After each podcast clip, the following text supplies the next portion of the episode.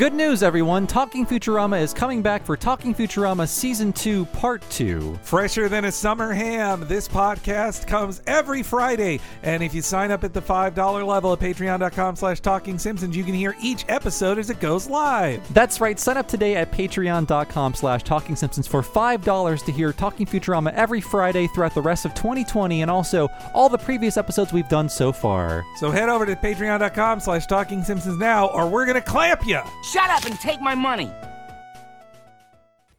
I heartily endorse this event or product.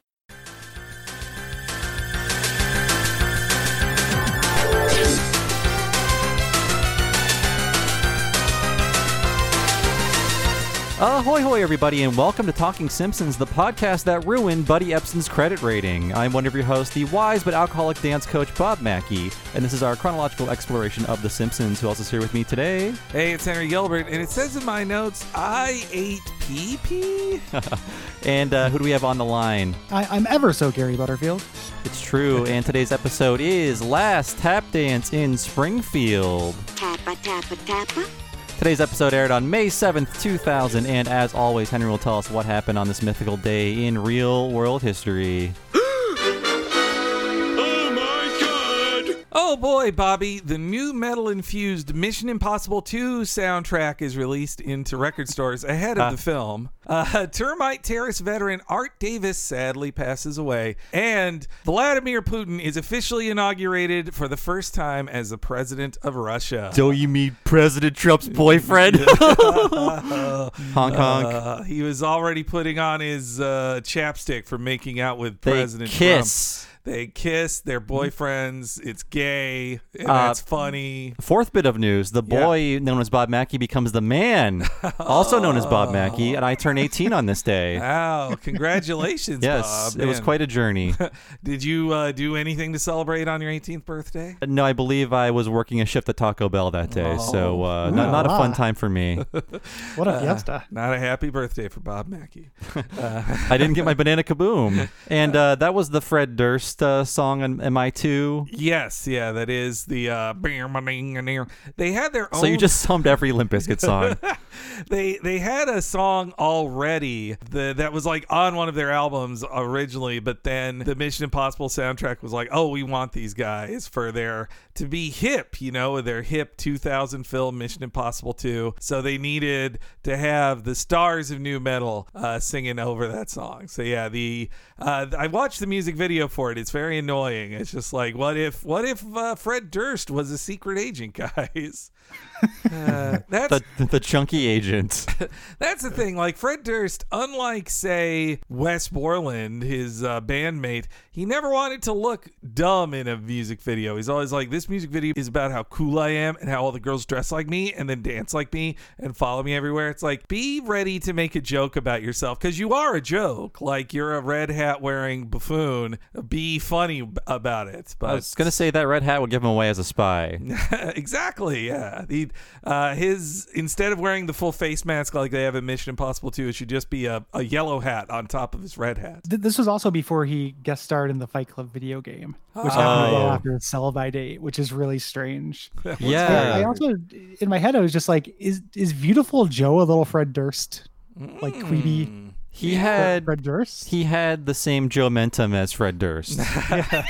it's, it's really incredible, like little red hatted, little thick guy. Yeah, you I, there has to be a connection there. Mm, I, I think at the very least it was you know the folks at Clover they said how what is a cool American dude what does that look like and so uh, they see Fred Durst the coolest of American men in the year 2000 and they go with that And uh, Art Davis was one of the longest living uh, Termite Terrace guys. By this point in time, they were all croaking. I think Chuck Jones was next on the chopping block. Yeah, I believe you're right. Yeah, that uh, Art Davis, I I think uh, we, should have on our, our our friend Thad to really say this, but I think he's one of the more like underrated guys because he like didn't get to direct a lot. He was more like an assistant to like Clampett and Jones on Uh, stuff. I he think. took over Bob Clampett's unit when he Ah, left, so he did direct okay. quite a few things. But if I told you the name of them, you wouldn't know because they all have like pun names that don't describe what the cartoon is actually Mm. about. Something with the word hair in it, I'd expect. Or bunny. Or Bunny. Yeah.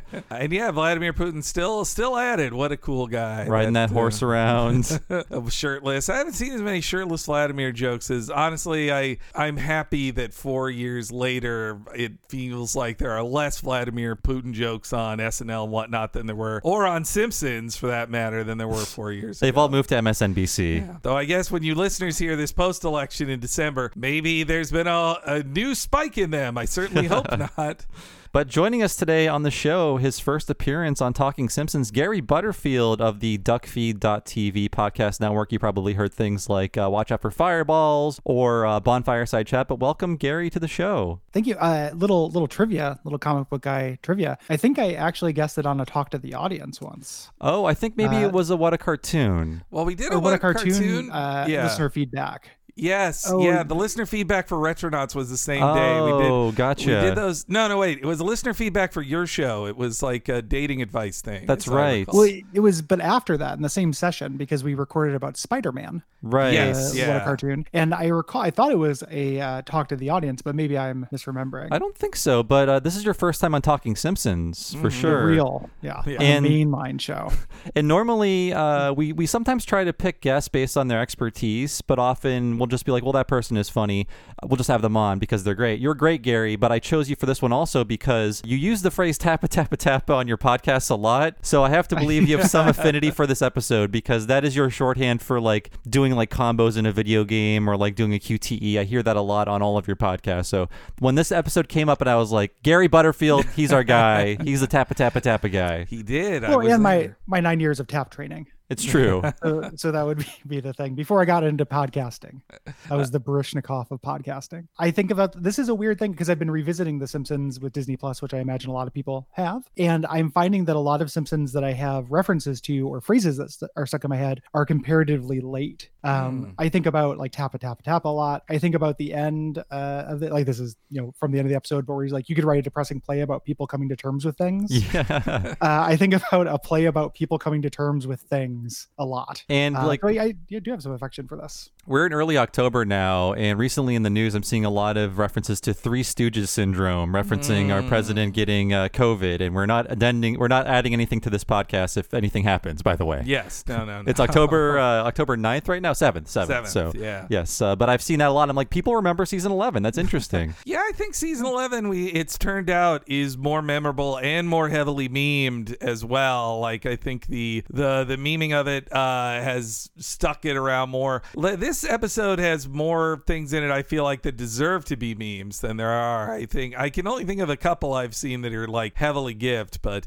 Tappa Tappa Tappa I think deserves more recognition as well. And this this is just a funny funny ass episode. Like I, Yeah. I think the only negatives I would say preemptively about it is that there's a few jokes that I'm like I kind of seen a joke like this before in Simpsons, but they're they're all funny and the villain of the episode is really great. Like it's a great one-off character. And it is. It feels like a bit of uh, forgiveness or just mercy after the dark cloud of uh, Alone Again, Natura-Diddly, Saddle Sword Galactica, and Kill the Alligator and Run. Like the last three are just like, oh, smooth sailing, regular episodes. Yeah. Nothing insane or dark or just uh, cruel for the viewer. Maybe it was that after Kill the Alligator and Run, they're like, we got that out of our system. Let's let's finish this up strong. We took it too easy that week. Yeah, The, the weirdest thing about this is the magic shoes. I feel Mm. like, and but it, once you accept the magic shoes, like I think this is pretty fun. Good jokes. I like the B plot of this a lot. I had basically forgotten about it because it's not as uh, I don't associate it. Like they're very disconnected. Oh yeah. uh, Yeah. more so than, than a lot of times. But I really do like the B plot of this. I think that it has uh, a bunch of good stuff in it. Yeah, I, So- I think of this B plot, but I never knew where it belonged until I rewatched this one. I'm like, when does Bart go to the mall? And I was Mm. like, does Bart go camping in this episode? There's something about a big camping trip. I mean, did you see this one live? Were you uh, a regular viewer back in in 2000? Yeah, I watched this uh, shortly after this. Uh, I was no longer a regular viewer because I, I didn't have a TV. I moved out from my parents' house. Uh, but at this point, I still still have that, and I saw this. This was probably the last season I watched live. Mm, well, la di da, Mr. No TV. yeah, I didn't even own two TVs. um, it's it's even better. It- and then eventually, I came back and revisited, you know, all of them with through the magic of DVD. Mm. Um, but at the time, the little tiny one room roommates, no TV. And this episode originates from uh, the Scully family. Uh, a lot of their episodes are drawn from life because the writer of this episode, Julie Thacker, is the wife of Mike Scully and still is. They created Duncanville recently. And this all stems from a summer in which they have five girls. They need to do something with these girls to keep them, you know, busy. So they enroll them in dance class. And this whole episode is written based on that experience and also the experience with the parents and especially the teacher who was a uh, someone who formerly had Hollywood aspirations, but Mm. became increasingly bitter and took all of that out on the children. Oh my god, to get I I mean, you think of like local dance teachers in the rest of America like they they might be kind of intense or like oh you you didn't fulfill your dreams. But if they're still in Hollywood like I bet that dance teacher is like 10 times as as bitter about failing Because it could almost still happen. yeah you're Yeah. Like, in like the- the, you know, a parent could come in and enroll their kid and be like, you know, you have a look, and they could just lose their mind. I'm sure with you get that also with like a screenwriting class. Like the guy is your teacher, he like wrote one designing women in like 1992, and he's still just waiting for that uh, that Hollywood rope ladder to come down for him and rescue him. Yeah. Oh, I and I don't think this episode's ripping it off at all. Uh, but on Lookwell, that's the great thing with Oh, Lookwell. That yeah, yeah. he's, That he's an acting teacher,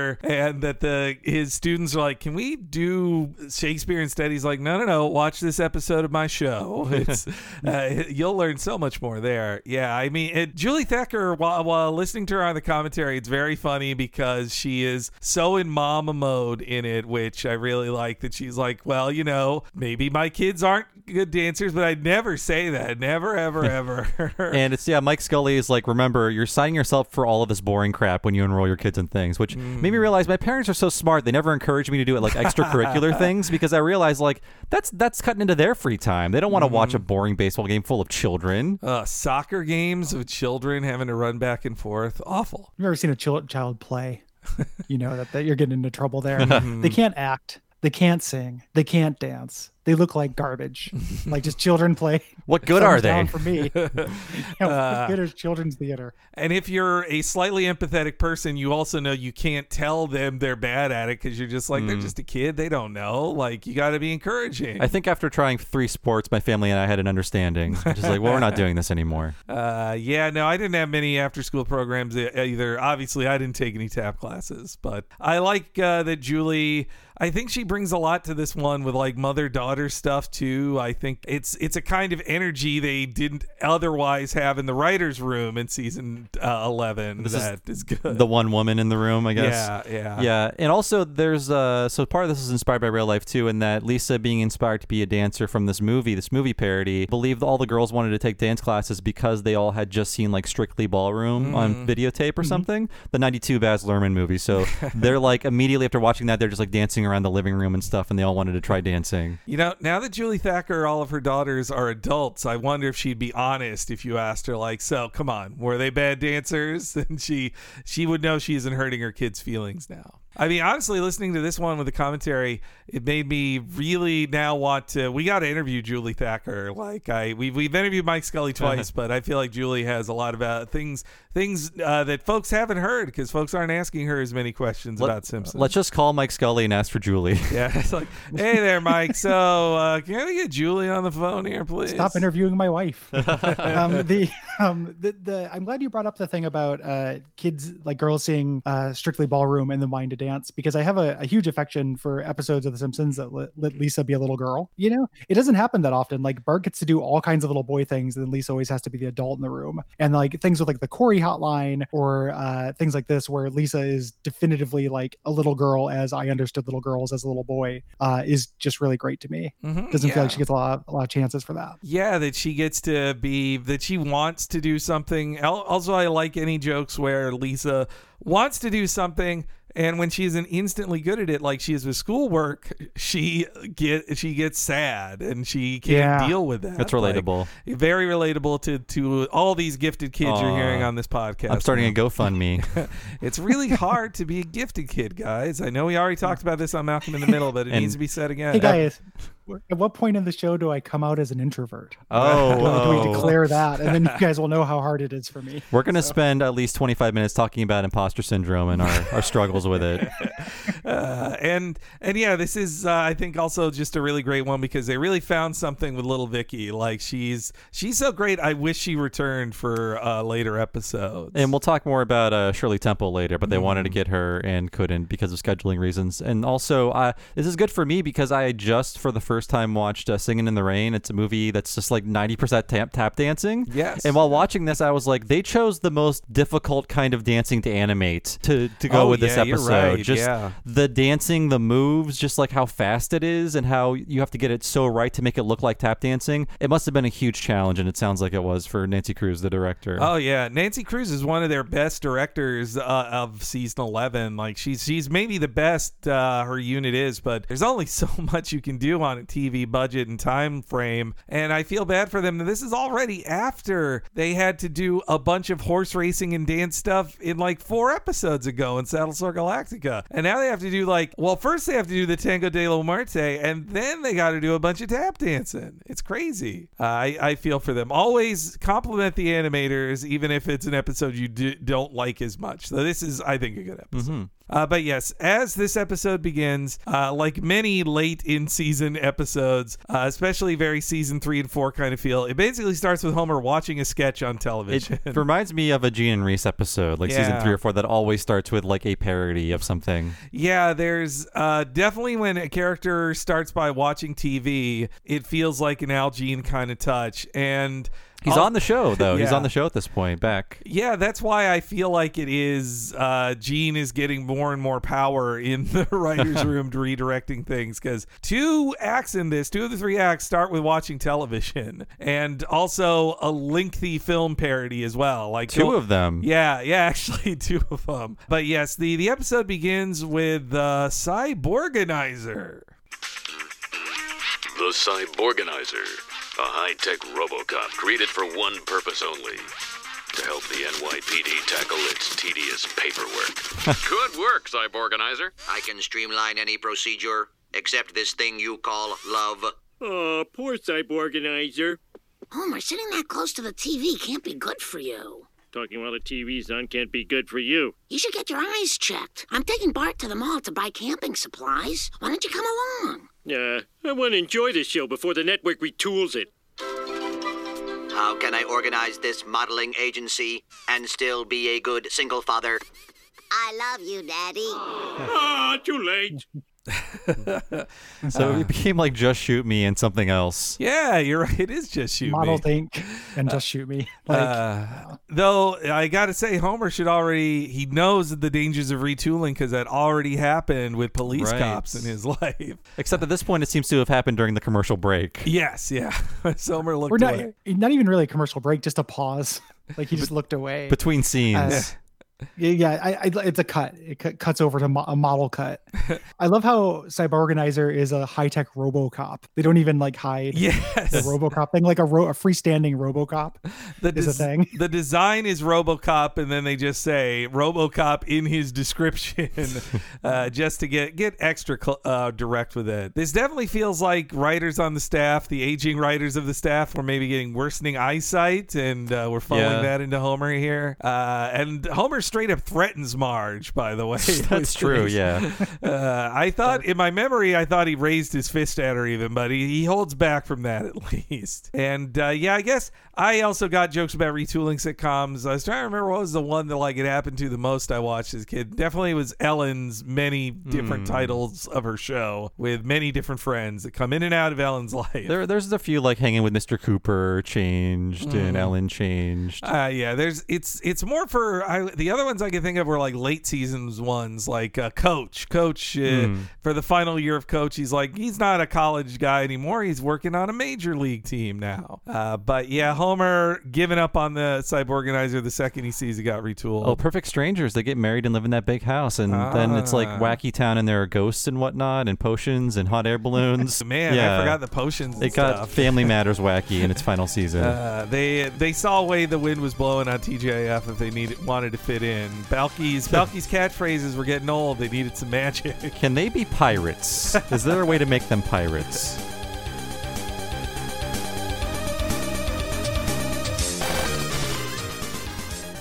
The Simpsons will be right back.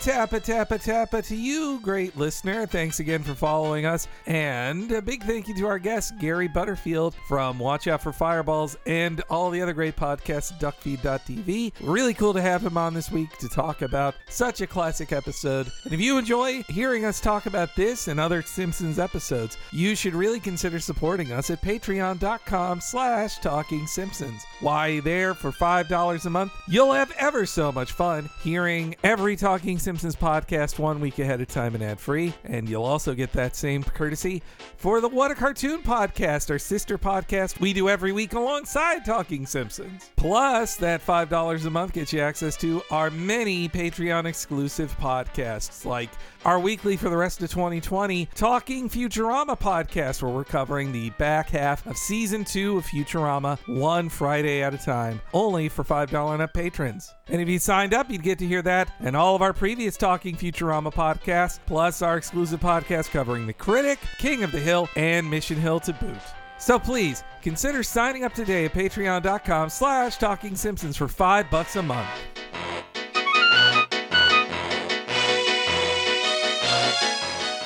But if you want to have ever so much more fun, $10 a month gets you the premium subscription at patreon.com slash talking simpsons. All of that stuff I just talked about. And then you get our most exclusive podcast, the What a Cartoon Movie Podcast. Me and Bob covering an animated feature film the same way we cover Simpsons and other cartoon shows, often for over four hours. This month, if you signed up, you get to hear our one for Wallace and Gromit, Curse of the Were Rabbit. Coming at the end of this month, you're going to get to hear the End of Evangelion podcast and so, so many. A giant back catalog of them is wide ranging as Tiny Toon Adventures, Summer Vacation, Akira, Kiki's Delivery Service, a Goofy movie, Space Jam, and so, so, so many more. You want to hear them all. Over a hundred hours of exclusive extra podcast in addition to all the $5 things. If you're a $10 and up subscriber at patreon.com slash talking Simpsons, so sign up today.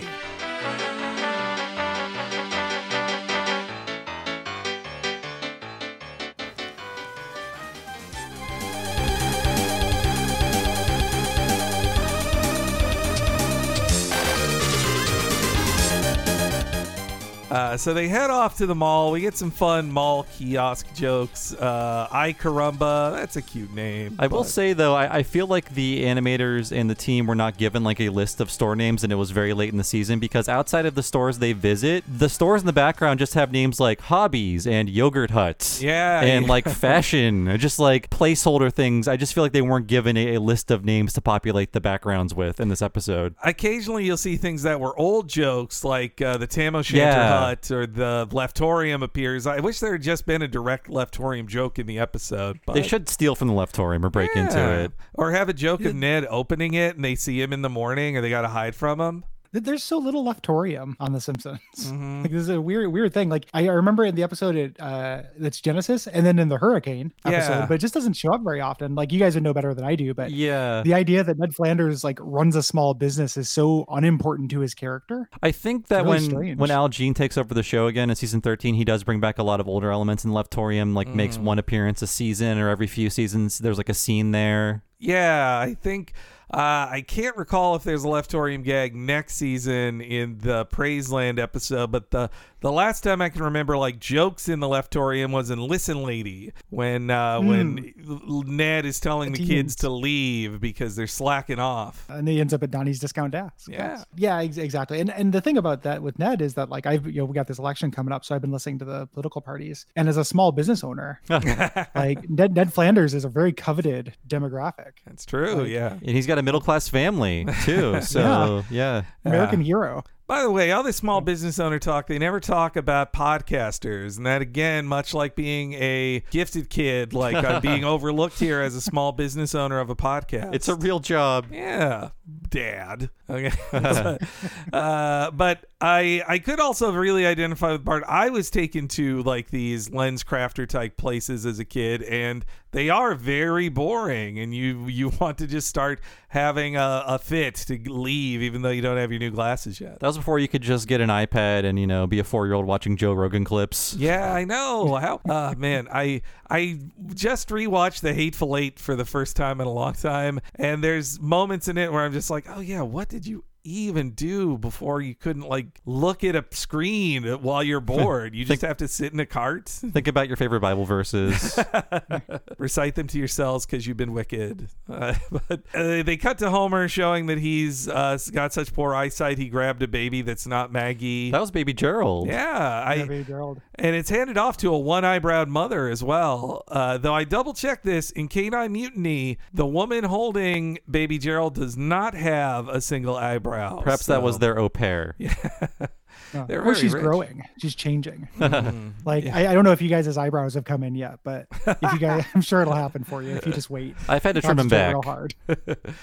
I wish there was like one extra twist to it because when it says, "Oh, his eyesight's getting really bad," and it cuts to Homer throwing a baby, your first thought is like, "Yeah, it's the not the right baby." And I wish there was one extra thing to it instead of just exactly what you think. It's like it's like under a Magoo joke. It doesn't even go up to Magoo levels of blind jokes. So then Homer is getting left at the uh, eyeglasses place. There's the lead a joke about how it's uh, eyeglasses in an hour and how that's impossible. Did you go to the hour? I mean, you guys are both uh, glasses wearers. Yes, yeah. Uh, have you like what was your lens crafting like? Was it the hour long lens crafting or? I think when I was a kid, I did get it a couple times, but I think eventually we just settled for my regular optometrist, and we just go every year or two and get get the ones that have to be sent away for. I should also say, uh, by 15, I was getting uh, worse than regular vision. So the hour long places, I think e- they would even tell you like, no, no, no, he needs he needs stronger than need- we can do in an hour. We need special glass for this. Yeah. Send away for those antique Coke bottles. Yeah, same, same thing. I ended up going to a place in my hometown called Specs Express, which I don't think is a chain. I think I think it's local, but I could be wrong. Mm. Uh, and in no way was it Express. um, it was it was it was glasses molasses. Like it was it was very slow, and I just had to wait. I know I haven't been. I, I'd be pathetic if I had been sitting on that glasses molasses joke for like a long time. I swear to you, I just came up with it. That- that's good. Uh, you and the listeners. there's So actually- if I, if I was planning that.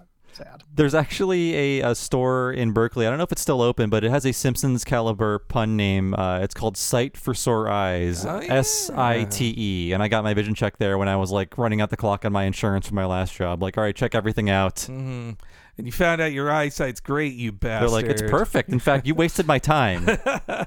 Get out.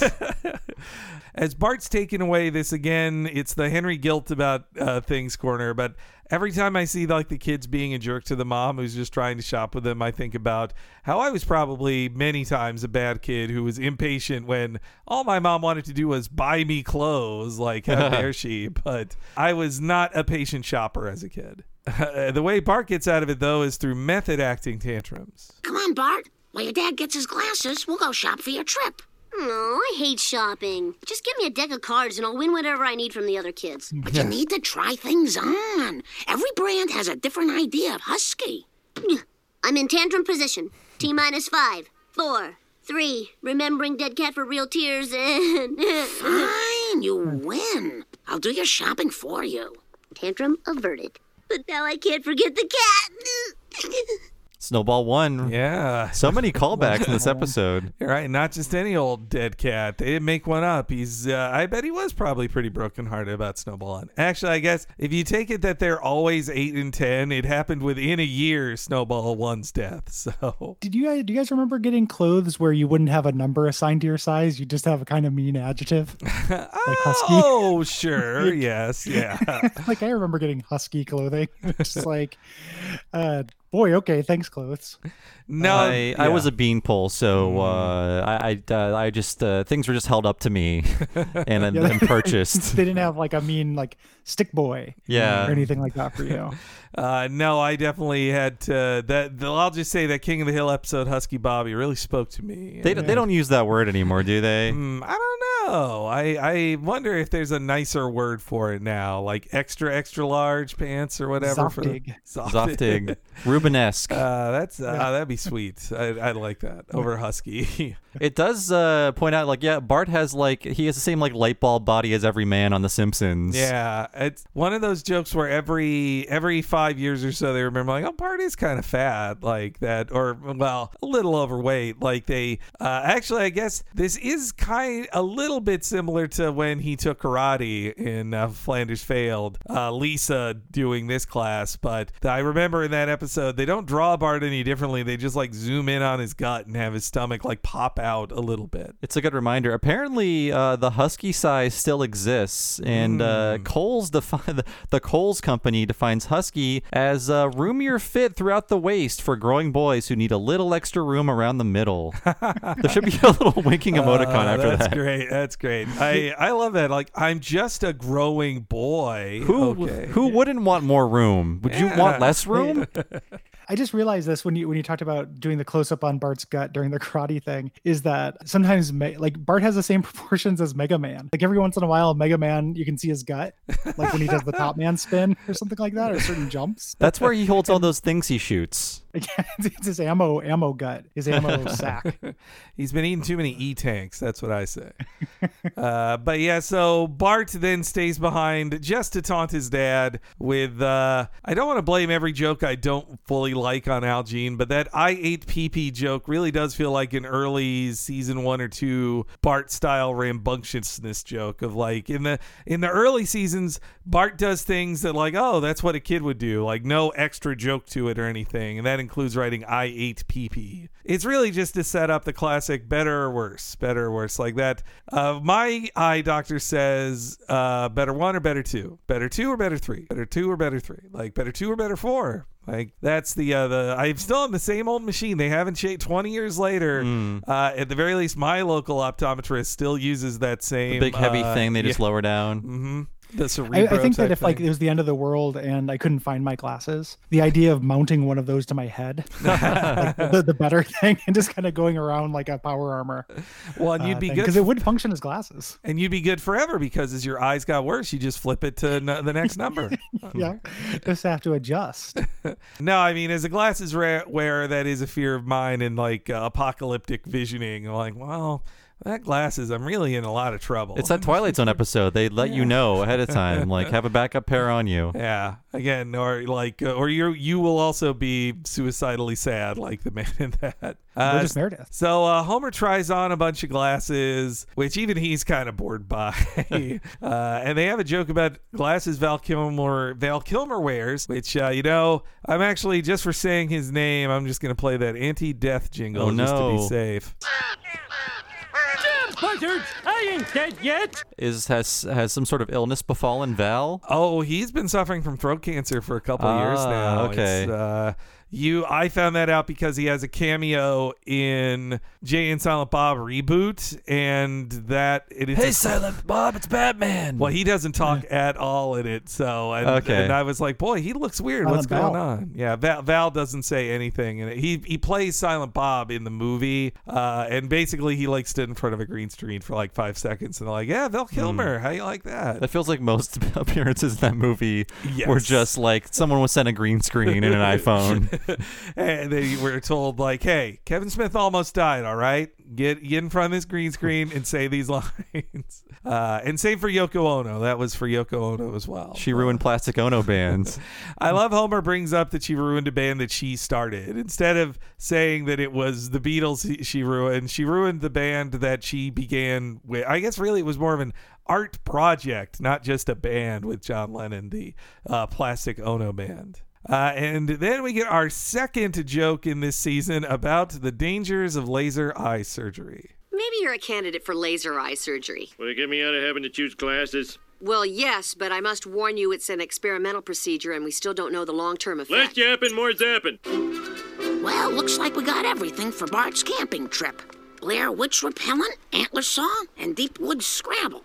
Ooh, Tango de la Muerte. I've been dying to see that movie. It got rave reviews from both the Entertainment Radio Network and the Radio Entertainment Network. Let's go. Wait, you gotta use these drops. They prevent your eyes from crusting over. Oh, here we go with the add-ons. no thanks.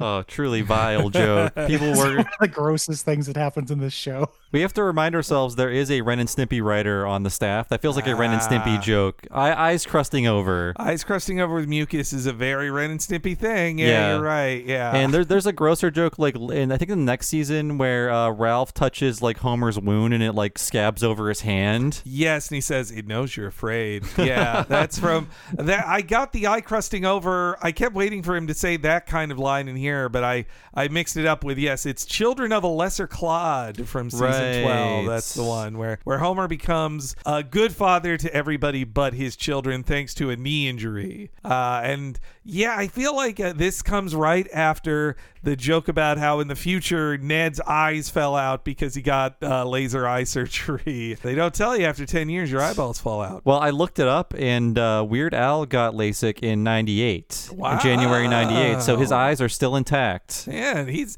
he's good 22 years on now. Yeah, I, uh, I mean, if you want to hear, look, I'm not going to repeat all the laser eye information I shared in uh, in that podcast, but uh, it's not dangerous. I'll just say that, or relatively not dangerous. Like I think it's like less than five percent people suffer eye pain afterwards. It doesn't cause like barbecue smoke to waft out of the operating room. Uh, I again, I never had it because of jokes like these. They terrify me. I'm just like, uh, I mean, the the the risks seem they're the same on home movies. There's an episode all about being blinded by laser eye surgery. What, what a weird, uh, what what a, what a weird agenda TV had at the time. It feels like like the, Mm. the fact that it actually influenced you and and probably influenced more people to not get it. the Laser You know, Eye it- Council should have been spending more money lobbying for the Hollywood writers to get laser eye surgery. There's probably like a picture of Weird Al in every LASIK surgery center, just like Oh, thumbs sure. up, smiling. Yeah, these these aren't glass. Don't follow Ion on. Like these are these are real. Iron. and uh, the first of two next week's episode also has a Blair Witch joke to really ground this in Yeah. the early 2000s. This is like the summer after, right? Yes, yeah, that was what a summer of Blair Witch that was. I uh, I don't know about you guys. I saw it in theaters excitedly. I only found out after seeing it that it was fake. That uh, so I even like Hmm. Fully bought into it too. I, I didn't see it because I, I thought it was fake and I, I didn't want to buy into. I was I was too much of like a jerk to be like, well, I can't even buy into this if it's fake. so I, I still haven't seen it. Mm. I got I got to have the experience of not you know kind of missing the the cultural hype cycle of it at first, and having a friend bring over a bootleg on a VHS tape, which was the Oh. ultimate immersive experience. Hell yeah, like of that's this great. being real. Uh, it was pretty cool. And then later I looked into it. and I was like, oh yeah, okay, this is actually a thing, and I just don't watch enough trailers. So This this Tango de la Muerte thing, uh, there are like two full film parodies in this episode, which I find Mhm. interesting. But we're talking about uh, Al Jean and we're, we're slagging on him. He, we're going to scare him away from our show. But one of his trademarks, and he's not even in charge of this season, but one of his trademarks is like a too late parody of something, which is why Mhm. there's a there's an episode next season called Children of a Lesser Clyde. Yes, yeah. uh, this one feels like it's referencing the like uh, L- Lambada movie craze of 1990, with both the Forbidden Dance and Lambada being competing movies about lambada Yeah. in 1990. The one they reference on the commentary of Strictly Ballroom, like that was eight years old when this came out. So uh, that was like early Baz Luhrmann. Like uh, like uh, Moulin Rouge, I think was just about to come out when this uh, when this episode aired. Uh, but I mean, there's always going to be dancing movies for young people to watch. Like that's it's one of those genres that they just they they have a formula and then every 5 years they just make a new one of those in that exact formula because there's a new generation of little boys and girls to watch that kind of stuff. And there were so many jokes about like lambada in Mad Magazine and on comedies as Mm. I was becoming aware of like, oh, here's the kind of comedies I like, and I'm understanding the world now.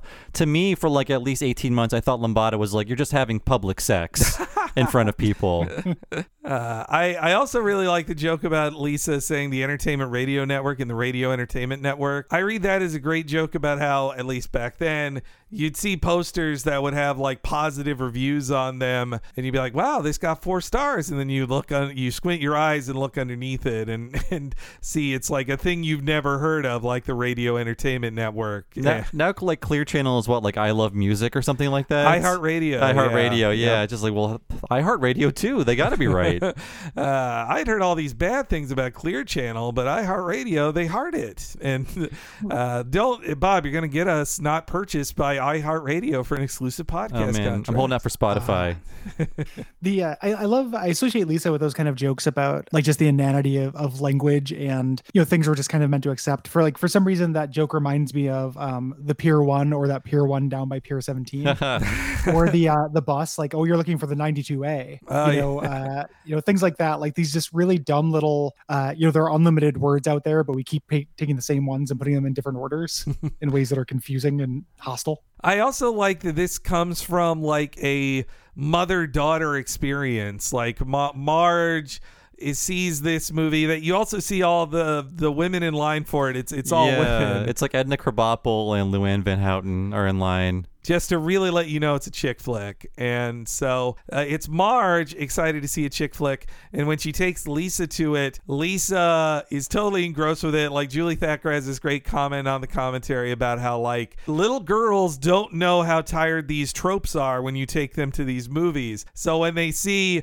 the nerd girl, they go, like, she'll never dance with her. No way. and in that shot, like she's holding shoes. Oh, yeah. in, in one of her hands, like a book in the other. But yeah, they like Gary was saying, they let Lisa be a little girl. She's not Mm. too smart for this movie. She's not someone who's seen a million movies and knows every movie trick, so she's instead instantly falling for it. Also, this really gave me feels of like I forgot it was also in the same season the Zorro film parody. Yeah, I wrote down the poke of Zorro as well because I think it's just Hank Azaria playing a Latin guy. I guess yes, you're right. It's that, and also how there's lines like in this one that give away that there's so you imagine such a crazier movie around lines like reattached foot and wise alcoholic dance coach. Like, what have they been seeing in the film up to this scene? It is like the characters in the movie are catching the Simpsons audience up with what they didn't see in the movie yet. Uh, but yes, the uh, the dance instructor, uh, the the star of the movie,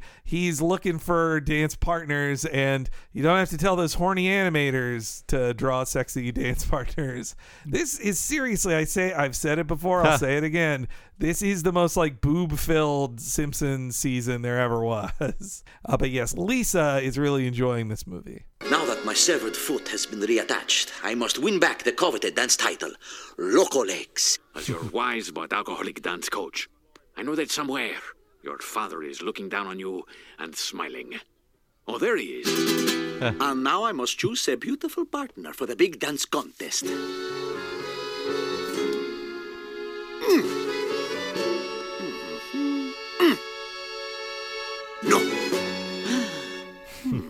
Oh, he'll never dance with her. She'll have to settle for some Mexican Milhouse. I demand to know your name. My name is Lisa Bella. That's my name with Bella on the end of it. Ask her, oh God, please ask her to dance. I shall dance with her. Que malo. Once again, I'm a sugar my own churro. Oh man, Mexican Milhouse uh, made me laugh a lot. It did. Mexican Milhouse is going to go masturbate alone. Is Yes, the joke, I think. yeah. Just a real direct, uh, He's just a ghastly double entendre. He's going straight to the bathroom and getting that ju- done. Once- once again. once again, yeah. Once again. Uh, this, this outs Mexican Milhouse as a public masturbator, which I, you know, I, I, I'm looking on the wiki, the trivia section for this.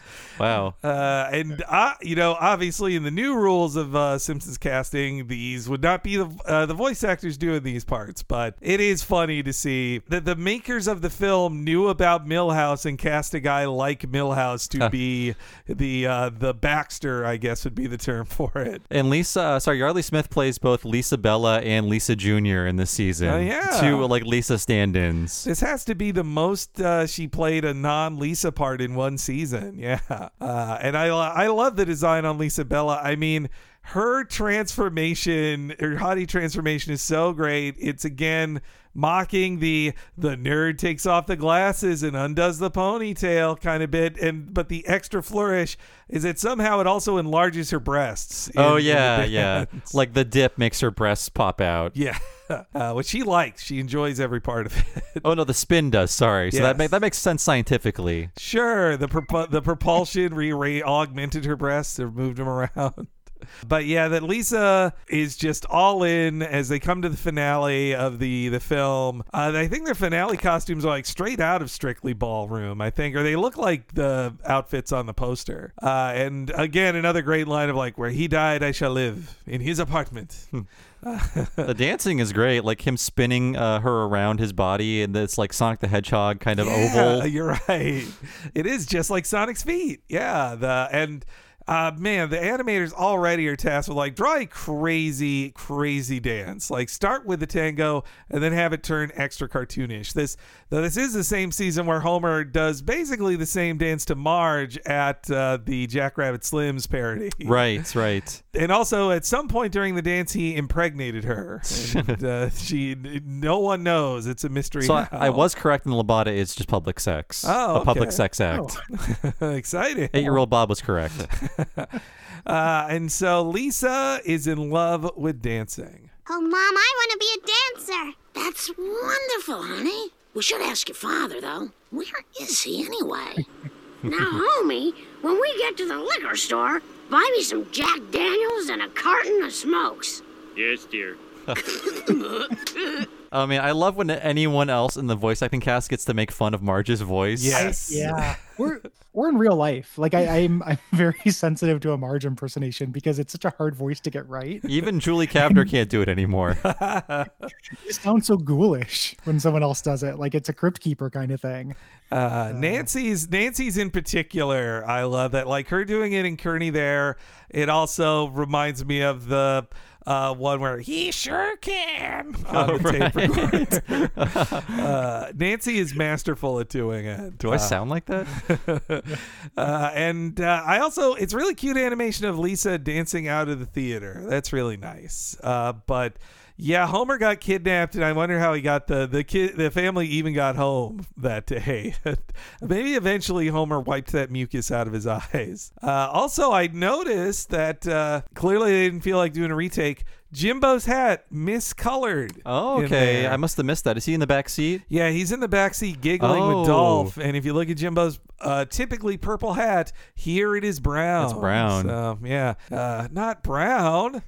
uh, Are you okay? You sang brown an awful lot. and so we come back from commercial break straight to Little Vicky's. I love the shot of the finger. The automatic finger grinding into the dimple on the sign. It's a great sign. It's gag. been doing that for a long time. they must have to like fix it every like year or so. It just gets ground down. And I'm really glad they didn't get Shirley Temple Black in there because, you know, the late Shirley Temple Black, but Tress MacNeille is tw- probably 20 times funnier than Shirley Temple would have been in this. Like, she is so. Tress MacNeille, she can do like eh, she's channeling a lot of I think Dot in here. It's it's similarities to her Dot character. Hmm. Well, where Dot can be in Animaniacs, you know, nice and cute, but every once in a while, like boom, just like turns on it. And uh, but she brings so much like angry, aged negativity to the role that uh, is right beneath the surface. I love that with Little Vicky. And do we have uh, anybody on the podcast have familiarity with uh, Shirley Temple, the the Mm. real life uh, lady child star of the Great Depression? Not a ton myself, now. I, I watched a YouTube in preparation of this, and it was uh, not unlike the parody, you know, that Mhm. come, comes later. It was, you know, a little less extra, but it was a kid dancing. Yeah. Um, you know, which, as previously established, I'm against. she uh she was a like a huge star like uh, supposedly saved hollywood in the great depression because her movies were so big. And i have a connection because my grandma uh, is also named shirley rip and was born in the same year the year of shirley's 1928 but uh i recommend in quotes uh, so she was just like a, uh, you know, her movies are adorable and cute, and she was just very precious and was a great dancer and everything, and supposedly wasn't abused too much like uh, Judy Garland. You know, Yeah. she got to live until she was like in her 80s. Judy Garland seemed much more scarred by it than Shirley Temple Black was. Yes, But yeah. I, I recommend it in big quotes here, and you might get flagged by the FBI if you watch this. But it's on YouTube. If you look up her her first role, it was in this uh, series of shorts called Baby Burlesques, and uh, it is Yeah. just like nine minutes of child abuse on camera. And in this short, it's a fun short where uh, it's like a, a, a bar set in World War One, amid World War One. Little three year old Shirley Temple plays a sex worker trying to get GIs to come up and see her sometime, and Yeah. uh, Ooh. and uh, yeah, real children are crying in this short, and uh, yeah, it's uh, it's called War Babies. It yes, it was very upsetting. Yeah. I, I watched. I could only watch like a minute of it skipping around because I was like, God, ju- just again, there was no standards for how to film children then, and they're just like, ah. Just put a make them act, hot lights on them all day, like drink. No, yeah, like you can just imagine the director off camera yelling at them, like, "No, pick up the milk. You do you go back to the bar and pick up the milk right now." You call that a strip tease? Oh God, yes. Take yeah. two. Uh, I'm it- not. I'm not even uh, kidding. There's like a strip tease joke with her being like a stripper. It's horrifying. Yeah. it really is. Mm-mm. Uh, Uh, I- the nice thing is thinking about Shirley Temple this whole time, I kept having the phrase Shirley Temple of Elemental Evil pop into my head, which is a D&D joke, but Ah. that is more wholesome than the child stripper I like uh, it. reality. Her her like happened. true Hollywood career was more wholesome than that, but she started Mm. in those like body shorts. And I guess her her name still lives on in the drink, the Shirley Temple, which is the ultimate uh, virgin drink, I suppose. And I think the Fox commissary is called the Shirley Temple commissary Oh, or yeah, the building, and I- we ate there. that's 'cause They mentioned it on the commentary. yeah, you're right, man. So we have more of a connection to this than I thought. Uh, I, Great yeah. grilled cheese sandwich is that that commissary. As a quality day. I mean, though, if you ate anything after the fun day we'd had, I think you'll like the taste of it. I think uh, if, if they handed you like a, a moldy sandwich, you'd be like, I'm so happy to have sat in the same room with Dan Castellaneta. I don't care what I'm eating. uh, but yes, let's meet little Vicky. I remember little Vicky Valentine. Her perky smile and dancing brought America right out of the Depression. Well, I think World War II helped a little, Mom. Don't smart mouth, Lisa. A great big sunshine hello to you. Hi, little Vicky. Oh, that was such a long time ago. I'm just plain Vicky now. All right, I'd like to sign my daughter up for lessons, Vicky. Little Vicky. But you just said that. So, what dance style were you interested in? We have ever so many. There's ballroom. Ow! You stepped on my toes again. If you would just let me lead. You're not a leader, Seymour. Never have been, never will be. Huh? There's square dancing. Ah, the birdie in the cage, out lady in the center. Now the birdie is purdy and the crows hop in. Pluck the feather all together. Help bend for leather. Put your honey in the saddle. Or there's the dance that made me ever so famous tap. But I want to learn a dance I can use in real life, like the Tango de la Muerte. Aw, bless your heart. Let's get you some tap shoes. Uh, little Vicky, I really think she had her heart set on it. Little advice? Don't live through your child. Okay. it's great. Like Tress MacNeille, can, Tress MacNeille can do six different kinds of old ladies. Yeah. Oh God, she's so. I can't think of uh, playing this any better because she totally is just as like, oh, that was so many years ago. Please call me Vicky. It's little Vicky. Yeah. Yeah, God. Just the mind games for right off the bat. Yeah, and it's great uh, setup of the shot too, because she's like, "That was so many years ago," surrounded by black and white photographs of herself from from childhood. I love that. Now, It's also the name of the studio. Yes. So, yeah. Henry, I know you're a fan of the, the sweet uh, girl drinks, as they're Ah, called. yes. I, I enjoy them from time to time. Have you ever had a Shirley Temple? You know, I haven't actually. It's non-alcoholic, Ah, so yes, yeah. That's well. If I'm gonna have a girl drink, it better have liquor in it. uh, that's that's how I feel. Give me a Judy Garland. That's just I, a uh, handful of pills.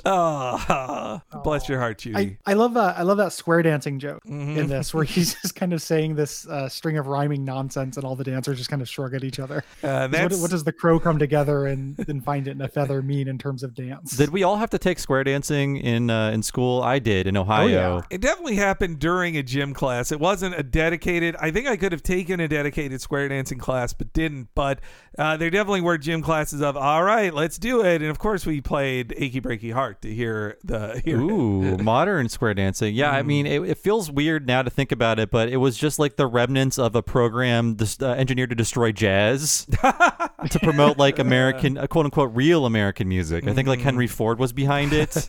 Uh, they should That's- make you read the Bill of Rights in that in the as you square dance just to fully program you. Uh, I also like I like a good little joke about Skinner being a, a simp and not being able to uh, to lead. I like that. I use that word ironically, guys.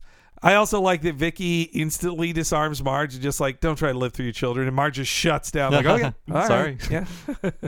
and and same too. I wonder if little Vicky gets extra money from teaching tap to the people instead of like selling the tap shoes and everything. Or I also bet that little Vicky couldn't do the Tango de la Muerte, and that's why she's uh, n- not going to teach it. Uh, and so, meanwhile, Bart and Milhouse are going to head off to a week of camping. Uh, I wonder if this bit of them about to go camping and then realizing the bullies are going to do uh, are going to torture them it, if somebody pointed out like you know it's kind of like camp krusty and they're like Mm. okay let's let's uh, veer off somewhere else no they camp jokes. they escape from that bat, from that B story. uh, i do like seeing Milhouse throw out his ear medicine that's a good joke too Yeah. That's like the third uh, ear medicine joke in the show so far, I think. Oh, yeah, we There's have- a cat ear medicine, uh, ear medicine joke with the nerds. oh yes yeah He forgets his Gary- ear Gary medicine. forgot his ear medicine yeah Ear medicine is just the funniest kind of medicine. Uh, I guess it is like an extra level of nerdiness, like an asthma inhaler. It's like, well, you know, he does kind of need that to live, but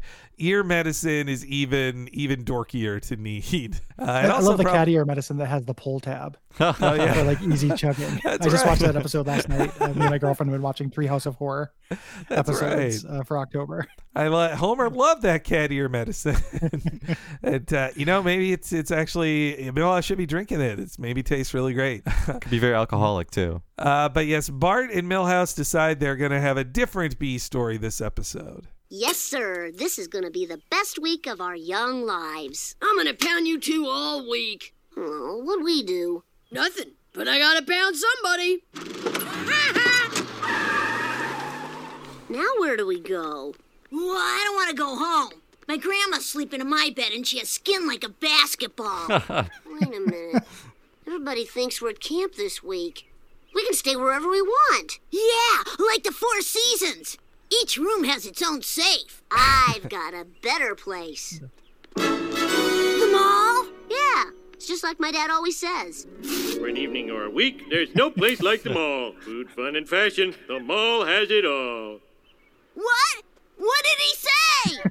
Homer is really brainwashed by this mall propaganda. Yeah.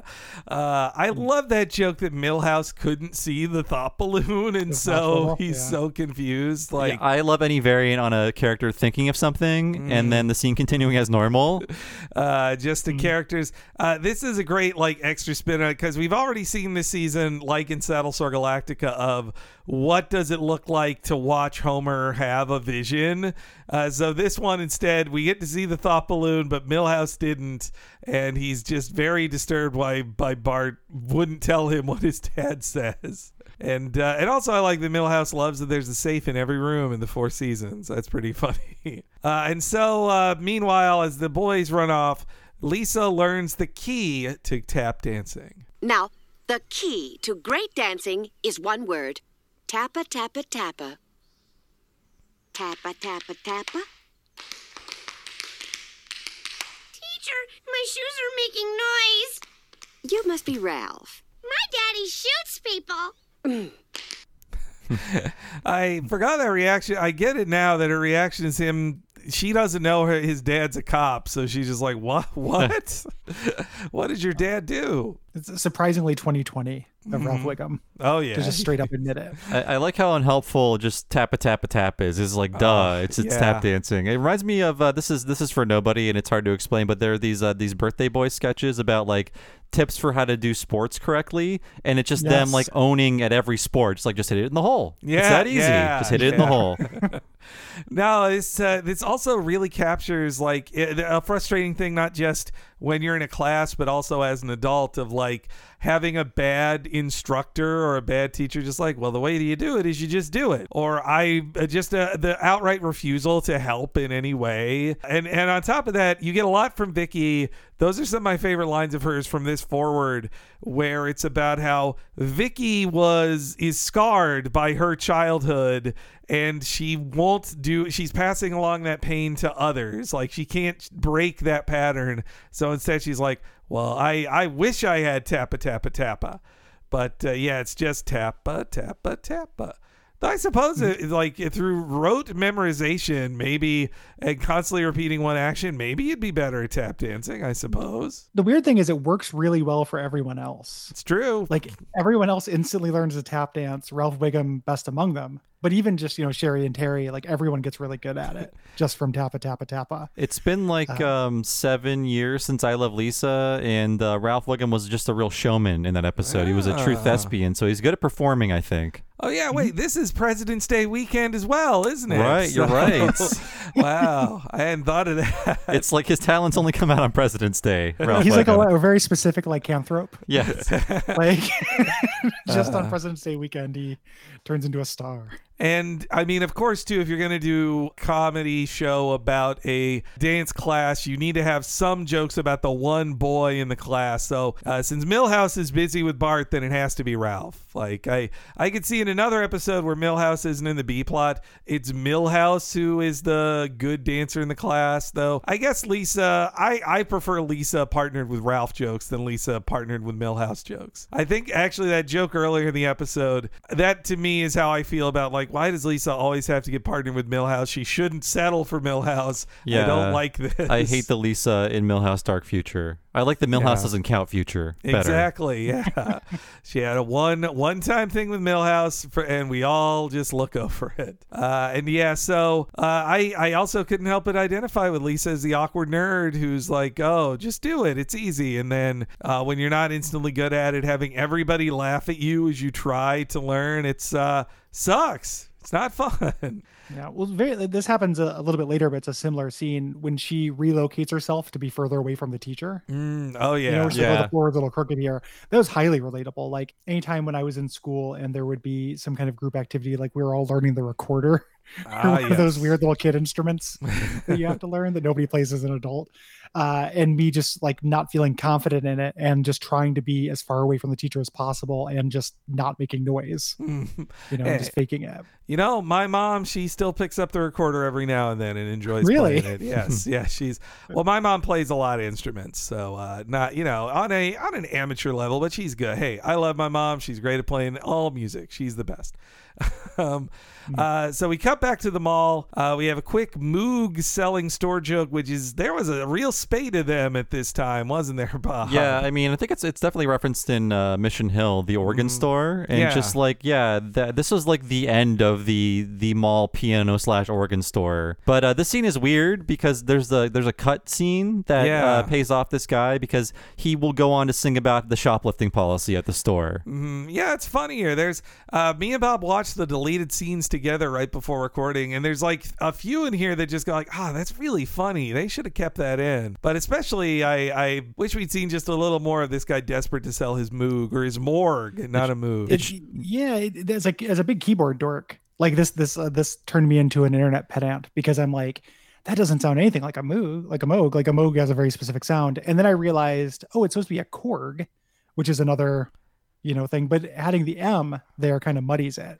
Oh, So it, it's kind of it's similar to the the Moog the Moog logo, but it doesn't sound anything like it. sorry, I'm Um, mispronouncing it with that Moog. I'm uh, I'm a s- Philistine. Hey man, I, I could totally be wrong too. I think it's Moog. No, it's it But is I- I- Moog. yeah. It's it's actually Mog. I play Final Fantasy quite a bit. the sounds that come out a- of that it's a guy.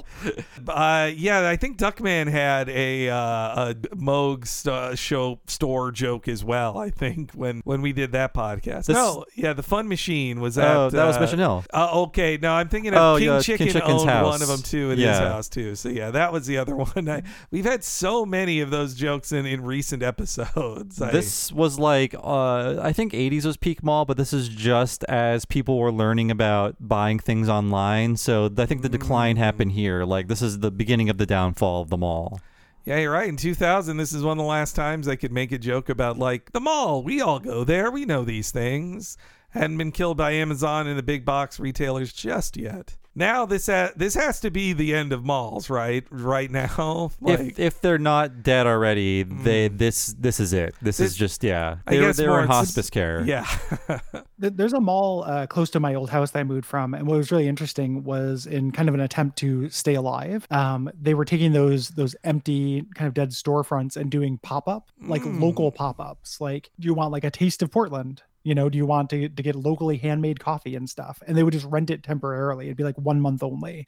okay. there. Yeah. it, it made me kind of excited for the idea of a mall that you know centers that, like the idea of a rotating selection of shops that are just there for a month or two. Like actually Mm. sounded kind of neat to me, but I have no idea how successful it was. I still like malls a lot, and when I visited home for the last time uh, a few years ago, or a year ago rather, I went to my local mall. I probably talked about this on podcast before, but it is like eighty percent of the storefronts are closed. Mm. It might as well be abandoned, and then there is like local stores in it, and maybe like oh that Chick Fil A is still open. That was predates me, but that's basically it. you can't stop the, the that uh, Christian chicken seller. They've No. got they've got Christ on their side. and you can't shut they're, them down. they're very close to an entrance, which is why they're still around. and whenever I go to Canada, hopefully I'll be going there uh, a lot more soon. Uh, I would have my my fiance like just take me to a mall. I want to see what Canadian malls are like. and for whatever reason. At least in Vancouver, malls are thriving. Like people go to malls. Every storefront is open. There's like crowds here. It reminded me of like being in the mall in like 1994. That's wild. I mean, well, when I had visited Tokyo, their malls were still pretty active It- up until early 2018. That's the last time I was there. But yeah, I think, uh, you know, I haven't visited my local childhood mall in like five years and it was basically it was like basically a movie theater that was still active attached to a rotting body. Like that pretty much everything else was uh, was gangrene except for that movie theater. Uh, but yeah as bart and Milhouse are having some fun at the mall. They then find out it's closing and they don't know what to do. Uh, they go they run up into the air vents. I like bart's direction of like quiet just keep scurrying. That's a good one I love that it happens uh, immediately, including trapping Stan Oh, uh, yeah. inside there. The shutters just roll down instantly, and you see Stan disappear behind the metal door. uh, I guess he's uh, just gonna enjoy his uh, his machines all night long. Hmm. So yeah, then Bart and Milhouse uh, drop down into some kind of store, and uh, they realize they're surrounded by it's. They think they land in golden worms, but it turns out it's chocolate and gummy. Gummy, and uh, I do think their their reactions and this montage is is just so similar to the season nine thing where Bart and Ralph have the the magic key that oh can open any door. it is like kid chaos, having Mhm. kid like unlimited freedom as a kid. Yeah, and and very specifically like um, Dawn of the Dead. Yeah, right? Yeah. Like you know, Yeah. like uh, oh, you being alone in a consumer paradise and having no rules. Like it was fantasy. Yeah, I mean, there's a zombie reference later, and it was pretty hip to reference Dawn of the Dead in, in the year 2000. Oh yeah, yeah. Mm-hmm. That was that was the cool guy thing. Like you, you could Oh. really get a lot of cred if you said, um, Dawn of the Dead is way better than Night of the Living Dead. Okay. Mm-hmm. What it says about consumerism is chilling. Chill. And also an accident. uh, but uh, but yes, Barton uh, Barton Milhouse's reaction to the candy. It's a cute little clip here. Where are we going? Why? just keep scurrying. Worms! Gold! Wait, this is just chocolate. Chocolate! And these are gummy worms! Gummy! Warheads, jelly bellies. We're like two kids in a candy store. Yes! Uh, when I did like the gag of Bart eating that one type of fr- uh, fruit flavored candy and uh, like it losing flavor within four seconds and just spitting it out. That's uh, I think it's pretty realistic for that old timey candy. Sort of- it reminded me of working at a grocery store. We had all those like giant like bins full of bulk candy, and it took me like a few mm. months into working there to realize like, oh, just steal food. It's fine. Everyone's stealing food left and right. So just like you be stocking shelves, you just swing by the candy aisle, grab some pieces of candy, and you know hit the road. Ah man, that's so that's so nice. When I worked at the movie theater, you had to like, whoops, uh, somebody returned an M and M's. Uh, cash out. Too bad, and then you just eat it. It's been 20 years. I can't be tried for this. uh, well, just like Marge eating that grape, though, you need to apologize to God, Bob. That's, uh, you broke a commandment. I'll make my peace with him soon enough. Also, in their their bits, I like them going to the uh, the big cookie store, which uh, Homer bought a big cookie from in season two. Big cookie stores are no longer a thing. Uh, man, well, the also- original cookie is what it was called. Well, that uh, well, also that type of candy bin thing. I feel like that is that is another thing that virus Oh, uh, cleanliness has gotten rid All, of. all of our Mr. Bulkies are just being set on fire now, cleansing them.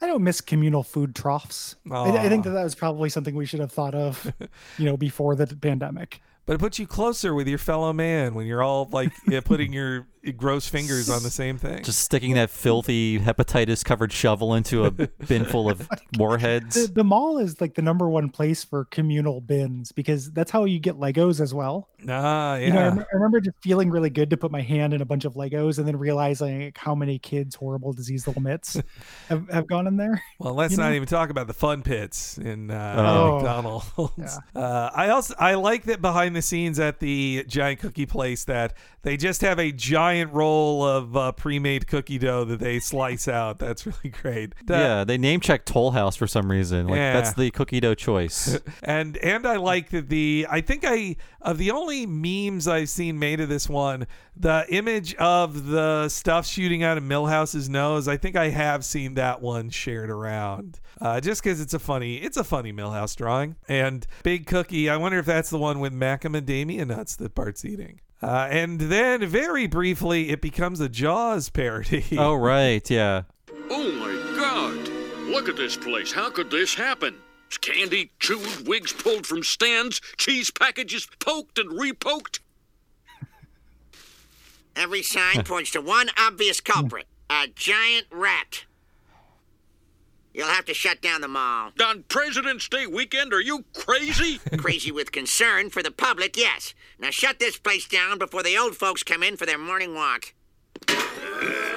and that's our Dawn of the Dead joke. Yes, yeah, that's great. I, uh, man, but just that it becomes like a giant shark and the cop trying to shut it down, but he actually succeeds. He does a lot better than uh, Roy Scheider, uh, Roy Scheider, whatever. Well, how he does it in Jaws. Rob Schneider. Rob Schneider, thank you.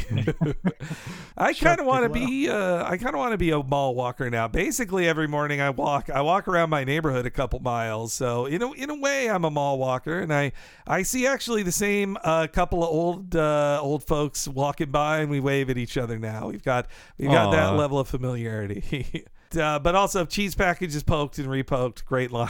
That's great. Yeah.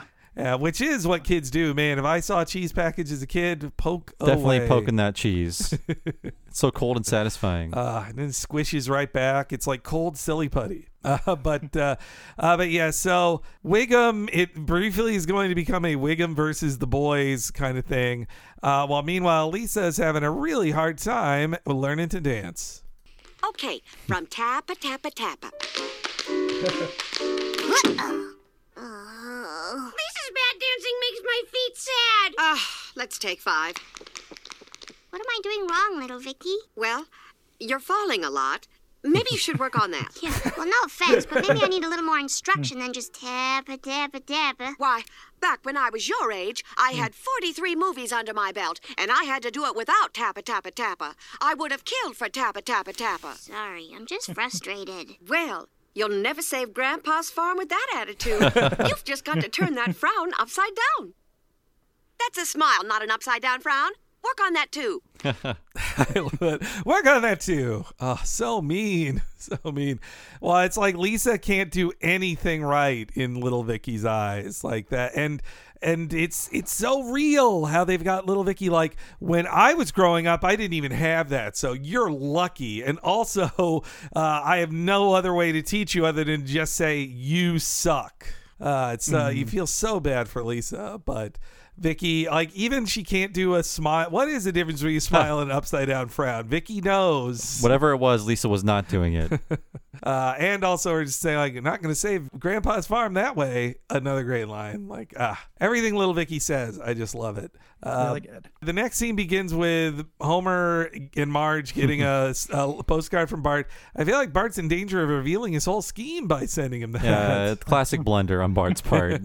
Writing from the old vitamin barn. Uh, yeah, the, the idea of getting a vitamin barn postcard is hilarious to me. and I would do that. Like I think that sending a postcard that's just the outside of a mall story is very funny. Uh, I guess Bart could count on Homer not getting it and having no thoughts about it. Uh, and so then Lisa appears, and like many of us who start a thing and you're instantly not good at it, you want to quit. I, I, I mean, I had this with, uh, and I didn't have a little Vicky. I had very supportive teachers, but it was when I was taking Japanese class uh, as an adult, like uh, eight years ago. I did good with the first one because they were like afternoon classes on the weekend. But then the second run of it was 7 a.m. in the city. And I was like, I don't fucking live in the city. I got to wake up at 5 a.m. to do. I, I did it for two weeks and then I was like, fuck this. Like, I, I, I should have stuck with it. I probably could be uh, chatting away in conversational Japanese now if I hadn't.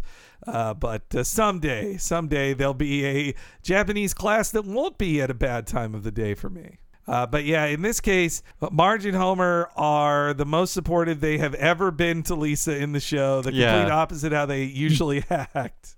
There's our Broadway baby. Mm. Hey, dig that crazy rhythm. I'm just walking.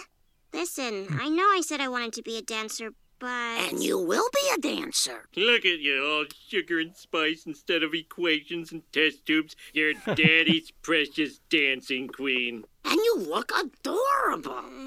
Now, honey, what were you trying to say before we kept interrupting with our loving proudness? Yes, our tiny tapper. What was it you were going to say after I wanted to be a dancer, but? But I just. need more practice. See ya! Oh, what's that awful sound? The furnace? Oh.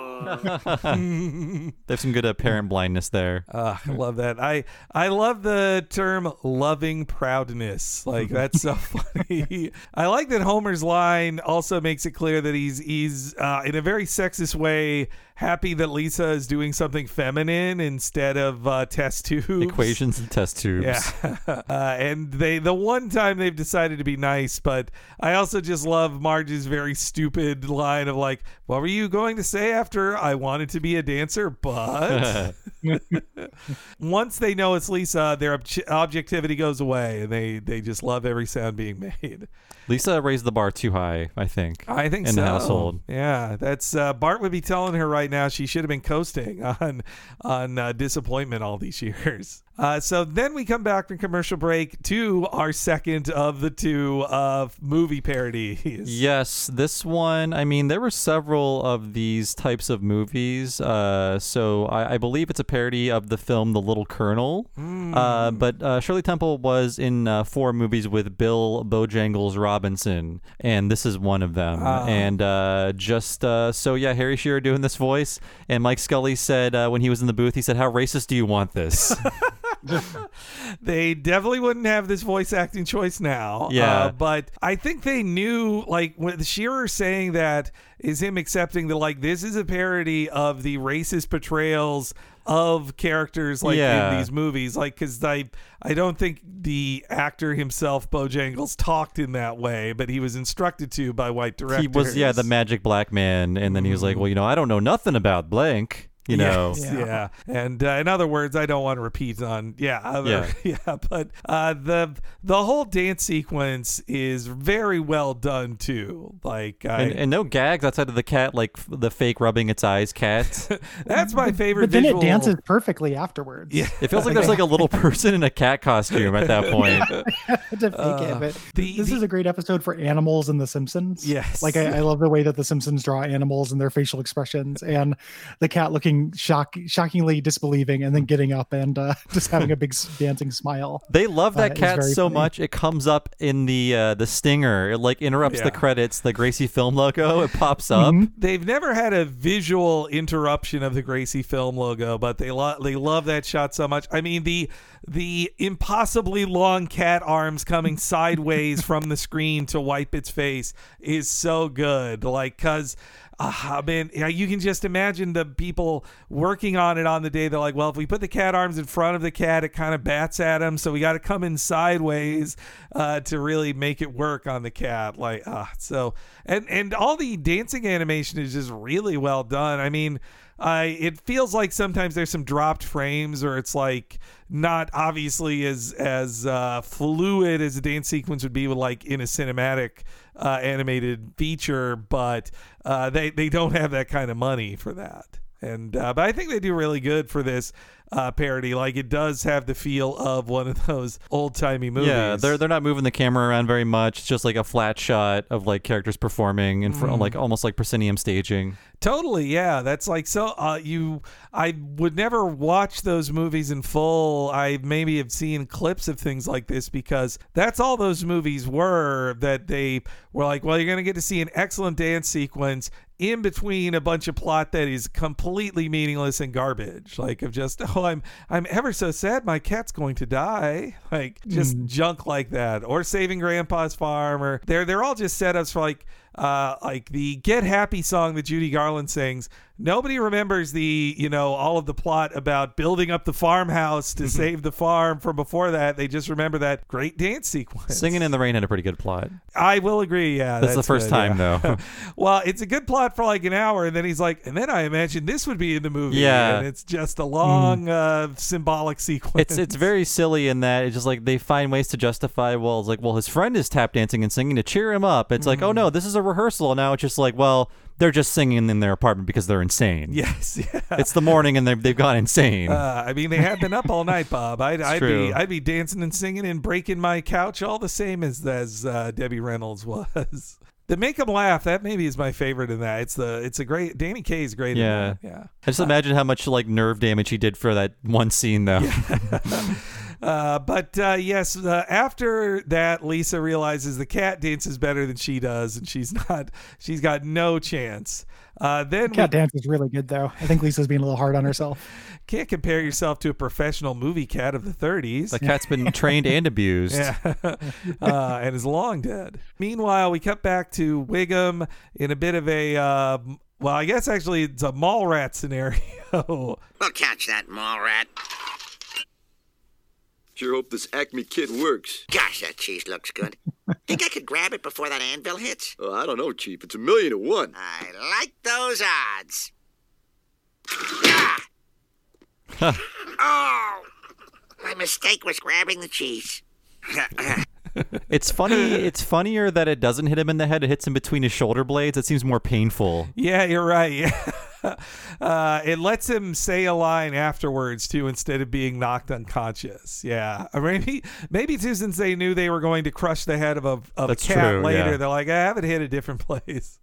Uh, but his his lines are like, I like those odds, uh, and my mistake was grabbing the cheese. Like so, Wiggum underrated Wiggum episode. This one, he's really great. There's and again, man, there's a good deleted scene here that uh, I wish was in the episode where Wiggum is saying he got the cheese like he stole it from a a business, and Lou asks him like. Uh, hey, you need a court order to do that. He's like, well, if the mayor's got a problem with it, he's just got to speak to this. And he pulls out a piece of, paper that is an official court order signed by the mayor. Yeah, I think Lou goes. He signed it and everything. And it's like, yeah, so that's why I don't think he'll be bothered by it. uh, that it's another of those jokes that I'm like, God, we'd be quoting this all the time if it had been in the episode. But that tap dancing, it takes up a lot of time, and you can't cut. If you cut that, it's a real pain on the animators. Then we see that Frink somehow got hired to build a spaceship that he seems to be treating like a real spaceship with like wires and everything inside. But Lisa finds out she isn't getting a part. Okay, kids, tonight's the big night. Now remember, the important thing is to just dance flawlessly. Excuse me, why isn't my name in the program? It is, silly. You've got the most important part of all. Curtain puller? No one can see the show if the curtain isn't open. My parents are counting on seeing me dance, and I've worked ever so hard. I'm sorry, Lisa. But giving everyone an equal part when they're clearly not equal is called what again, class? Communism! That's right. And I didn't tap all those Morse code messages to the Allies till my shoes filled with blood just to roll out the welcome mat for the Reds. All right, I'll be the stupid curtain puller. Smoothly. Pulla, pulla, pulla. I get your puller, puller, puller. Excuse me, Lisa, but I couldn't help but overhear your nerdly predicament. Maybe I can be of assistance with the dancing and the twisting and the kung fu fighting. I like to think that little Vicky had befriended Ayn Rand in, in her life, that she was part of that early objectivist collective. This feels like it's uh, the same message as The Incredibles. Ah, you're right. very yeah. popular film. Yeah, if everybody's uh, special, then no one is. I mean, this definitely is putting Vicky in stark contrast to uh, what most teachers do, which is probably the right thing to do or a better thing to do with kids. Which, like, look, who cares if you're bad at it? Every kid should get a chance. Don't make a. Uh, it doesn't matter if a performance is good of a thing nobody cares about. So just Yeah. let every kid dance and don't make him feel like shit. Uh, Yeah. But uh, that's not what Vicky agrees with. She probably also wants kids to still be playing dodgeball. That little Vicky. I, I like the uh, the very subtle little note of Lisa picking up little Vicky's language. Oh yes, You know, yeah. I, I've tried ever so hard, like just picking up that, that cadence that comes up a couple times in this episode. Lisa gives an extra smile when she says that. She's like, "Ah, come on, I'm I'm fluffing your Mhm. ego by saying ever so." I just I, I enjoy how patronizing pulla pulla pulla. know. Uh, She's even bad at like pulling the the curtain open. Vicky won't let her do anything Yeah. on her own. It's it's so cruel. Yeah, and that that also uh, she tapped Morse codes. That's so funny till her shoes filled with blood.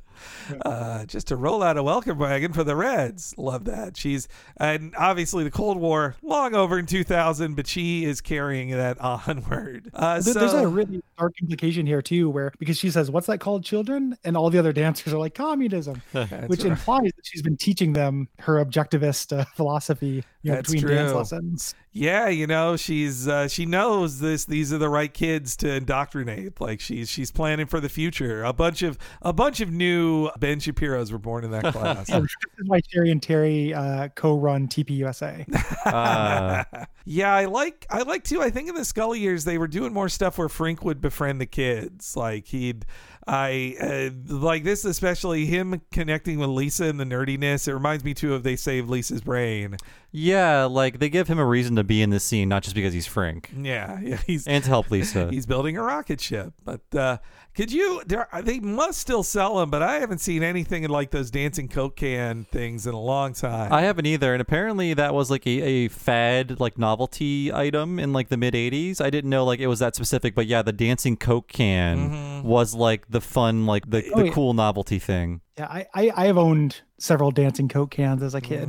the kind ah. of thing that my, my parents would get and get bored of and then give to me. and I would stand and play music and it would, you know, it'd lurch. Oh, that's funny. Uh, I, I had the opposite of I would beg my parents for these things and they wouldn't get them for me. They bought me a lot of crap, but if it was on a vacation, nor, that's normally when I'd see one of these things and I'd be like, "Hey, we're on vacation, buy me that." And uh, they were usually less ready to do that. Where's the uh, dancing cat ear medicine can? you you have to mod your Coke can, uh, but you vo- you violate the warranty in that way, so I wouldn't. I'm gonna, I'm gonna download some plans from the dark web on how to do it. Uh, also, in this uh, scene here, it looks like there's a globe with darts attached to it that looks a lot like the artist's rendering of what the coronavirus looks like. So I'm pretty sure Oh. The Simpsons predicted this uh, in this in this one scene here. I mean, obviously. Frink's plan of taking the dancing thing that reacts to clapping and putting it in Lisa's shoes absolutely makes no sense. It doesn't physically work in any way. He should have altered it in some way, like Yeah. added something to it. But wha- I mean, whatever. Yeah, who cares? But there, uh, it's. Uh, I I feel like another episode would work slightly harder on an ex- a physical explanation for it. But you know He what? just pulled out a pair of shoes. Like instead of taking the chip out, just been like, I've been studying this technology. Here's some dance, sho- you know, here's some Oh. shoes that do that. Yeah, it's true. Just give her Mhm. magic shoes instead of augmenting her own. I, you know, I bet if uh, if all those dorks hadn't been taken over to the Futurama writers' room, I bet they'd have pitched that kind of thing. But but Cohen and Keeler not there anymore. Uh, so uh, so yes, Lisa gets some electronic help with her new shoes. Uh, then we cut back to the mall for the final scene of that sequence, and uh, I know it's animal violence and it's kind of cruel, but I really laughed hard at that cat Uh, getting hit. I'm gonna assume it lived. Yeah, yeah, it's just sleeping, Bob, upside down and inside out. and there's a backup lion. Yeah. Oh God, just the quickness of like jump out, hit the cheese, bam. Uh, you want me to release the backup line? Yeah, yes, yes, please. And these are female lions, the hunters. Oh, okay. These are male lions. I didn't catch that. Yeah. That's smart. Well, they don't mention that, but I know that from Lion King, Mhm. Oh, that's right. the yeah. classic uh, movie. Then there's another deleted scene. That's why I pulled up the deleted scene so me and Bob could watch it because when the lion is revealed to see the boys, it's very distracting that Milhouse is putting a shirt on after that scene. I, I don't know what was going on until now. We found out. Yeah, Milhouse was diving for change in the uh, the pond in the pool in the mall, and uh, goldfish were going where they shouldn't. Is what he says. I love that. Oughtn't, line. I yeah, think. where they oughtn't, and he's like looking in, into the front of his pants. That was funny. Uh, but the filth of swimming around in that pool and pulling out pennies, like, yeah, it's. oh yeah, the, all the fountains were removed from my mall ages ago. The, the fountain was a like a just a fixture of the malls That's back so in the sad. day. All those pennies. Uh, the the, town's worst soups. like right there. yeah. uh, and uh, so, yes, there's a little bit of uh, the mountain lion attacking here. I've got in a sound clip. Okay, Mr. Rat, we've got a little playmate for you. Should I get the backup lion, Chief? Would you? Can you see the lion anywhere? Well, do you see him or not? Are you saying he's right on the other side of that plant? Okay. I like the lion doesn't make a sound until Bart opens the yeah thing. And if if you're not like uh, 90 years old, uh, Milhouse is making Lou Costello noises, like when he sees a, a Frankenstein, perhaps, or a wolfman, or a giant gorilla. I thought it was like a Three Stooges thing, but no. Yeah, I, I've uh, never seen from an any. Earlier episode. They're like, I've seen your curly, I've seen your yeah. I've seen your ship too. Yeah, that's that's in uh, the Vampire Lounge in Burns's house. I was exposed to so much Three Stooges as a kid, but never Abbott and Costello. Never seen anything except for like the Warner Brothers uh, versions of those characters, the the mice. You must you must have at least seen like one version of Who's on First, right? You probably saw Uh, that. pro- probably that in like uh, like clip packages, but never like Abbott and Costello meet uh, whatever or go here. I recall in childhood that I saw tributes to Abbott and Costello, and they mainly existed because Jerry Seinfeld was a huge fan of them, and so he was just like, "I can make an Abbott and Costello documentary happen, by the snap of my fingers, because I'm that powerful in uh, in the '90s." The reaction shot, I like how it's it's played almost too long, but I like that Bart cannot understand that Milhouse's reaction clearly means that the mountain lion's on the other side. Uh, they run off. They think they find an exit, but it's actually an exit that's coming soon. That's a good little misdirect. And uh, then they're about to be torn apart. Bart gets the smart idea of grabbing a ball of yarn, distracting the cat with it, and it's almost too cute until at the snap of a finger, the mountain lion jumps on Milhouse and starts tearing him apart until a new ball of yarn appears. I, I personally needed a funny yarn store sign, and I didn't get one. There's just a, a bin of yarn outside of a store. Uh, you know, uh, they could pitch on that yarn store name all night, Bob, or they could go and hug their children. Uh, those kids are all grown up now. they would have forgiven their dads. if they'd see that yarn joke now at 23 and they'd be like, I appreciate you missing my baseball game for that, then the, this yarn joke needed to happen. I like to the uh, just the reveal of Milhouse torn up back and hair. Not not enough for me, frankly. If this was if this was Homer, I think we'd see like visible spine, Yes. like Yeah. You organs. see his ribs, like ha- like happened. There's Uh, like a- I can't remember which episode it is, but there's one where his back gets torn open like a cabinet. Yeah, that would be the badger that was in Yeah. the uh, the Santa's Little Helper's house. Yeah, Tale to Two Springfields. I think that's the episode. Yeah, they're like, "Uh, Dad, are you okay? Yeah. And he pulls up his shirt and his has exposed intestines. I think too, he take Homer takes some damage and a part of his brain is poking out in another one. Yeah. But, but that might have been a treehouse. That I'm not completely sure on. I guess they can't uh like expose Milhouse's like innards. there's there's a fine line of how violent you can be with Milhouse, but they push it farther every time. I mean, he it wasn't that long ago. Milhouse gets like knocked unconscious by by Marge uh, with a With a phone, right? A baby monitor. Yeah, baby monitor to the dome. Yeah, but uh, but Wiggum lets us know that everything's fine now. You okay, Milhouse? Nothing that a handful of gummy bears can't fix. Well, well. Looks like the cat got the rat. And that's the end of that tale. Uh, Chief, should we try and get the mountain lion back in its crate? I repeat. I love that the dusting of hands. They they were very into the dusting of hands in this time on The Simpsons. Uh, I'm so worried about that lion swallowing an entire ball of you know of yarn. It's gonna hurt coming out on that yeah, I line, mean, if you've ever had like a, a pet eat like dental floss or whatever, Mhm. it's a journey coming out the other end. Uh, let's let's just say it coughs it up in the next scene. Let's say that. Uh, I well, I guess too, it's just a loose mountain lion walking around the mall from then on. And right after that, there's one more deleted scene of uh, a scalper outside of the dance recital that uh, Homer buys three hundred dollar tickets from.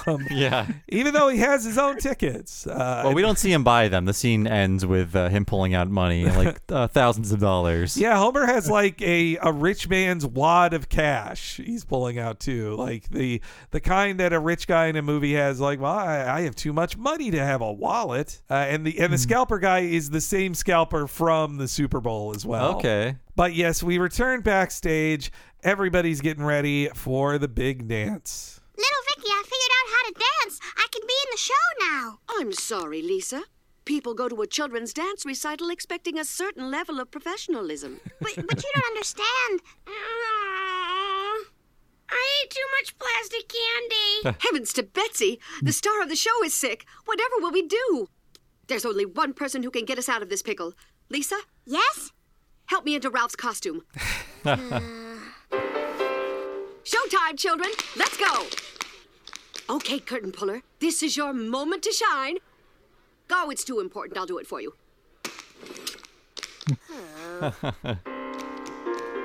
Lean, muscular children of Mars, we bring you candy. Let's walk over to them. Tuh. Why walk when you can dance?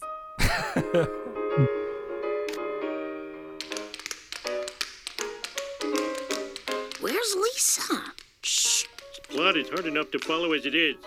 So season season one brought us "Where's that Bart?" We finally have "Where's Lisa?" Uh, yeah, uh, those are the kind of exclamations made for Marge. What about the quickie bar? uh, yeah, like this reminds me for whatever reason. I know it's like Vicky is like stuck in the past, so this is like a, uh, like an atomic age side kind of like setting. Mm. Going to Mars. It reminds me of Santa Claus Conquers the Martians, where the Martians are standing for communists, and the American children go there to teach them about like candy and chocolate cake, and they eat pills for dinner and everything. right, yeah. like they know nothing of Christmas in on Mars. Now the children want chocolate cake for dinner. oh, Droppo. Yeah, the Laziest man on Mars. I've seen that movie forty times with with riffing. Yeah, with uh, every every version of riffing that's happened, I've seen the movie alongside it. Let's see. Did RiffTrax do it too? I knew They did it too. Titanic did. Yeah, but, so there's like uh, there's like three versions of it you can watch Rift. Uh, I I just have the MST3K one so memorized. I and I I watched the cinematic Titanic one once, but yeah, you're right, Bob. It is so the are is there life on Mars 50s kind of thing. I I definitely think she's been doing the same, making kids do the same tap dancing thing since 1953. Like I think it's just been the same for over 50 years now, and uh, and the costumes are all the same too. I mean, I also love just like Vicky can't imagine imagine that Lisa would do it. So she's like, "Oh, it's going to be me." Like that, that was her really plan. similar to all- Mickey Rooney playing uh, Fallout Boy. Yeah, actually, it's the same joke. I You're can play that. Yeah. Uh, Jellicers. Yeah, the well, also the the dimpling machine. I love that in how cruel it is, but also she got hit with the dimpling machine too. Growing up, you can tell she's like, "What am I saying, might?" uh, and and yeah, too that she's very insistent, like that a children's dance recital is expecting a certain level of professionalism. God, love that. Also, Ralph knows the candy is plastic. Like he doesn't he doesn't say I ate too much candy. He says I ate too much plastic. You can handle a little plastic in your digestive system. Not this much. And uh, yeah, I and I love the descriptor of lean, muscular children of Mars. And they sing, uh, they sing and tap to "Spaceship Lollipop," uh, and that is from the uh, well, the good ship lollipop is from the 1934 movie Bright Eyes with Shirley Temple. We saw a parody of that in uh, Homer Kong. Yeah, I never uh, until preparing for this, I never actually watched the Shirley Temple version. I I just think the Good Ship Lollipop has two and a half lines that are then interrupted by being eaten. Yes. Like that's that's how I only know it as the Simpsons version, where the bears stand. Ah, that's how it goes. Not eaten by Homer in the real movie. Sadly, yeah, she just like walks. It's kind of boring. She's like walking down a train. She's just like singing to a bunch of dads in a train. So I don't understand why. Though the version I saw on YouTube was also like annoyingly colorized, so it was damaging to my eyes to watch. Uh, the parody version of the Good Ship Lollipop is kind of funny, I guess. It's uh, gingerbread men like to do hip hop. On the spaceship, lollipop, gingerbread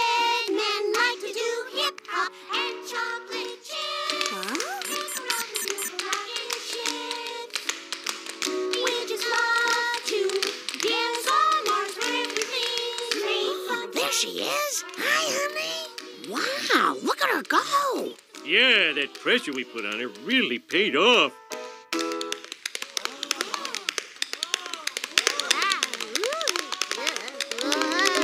What are you doing? I can't help it. It's the shoes. Nobody upstages little Vicky.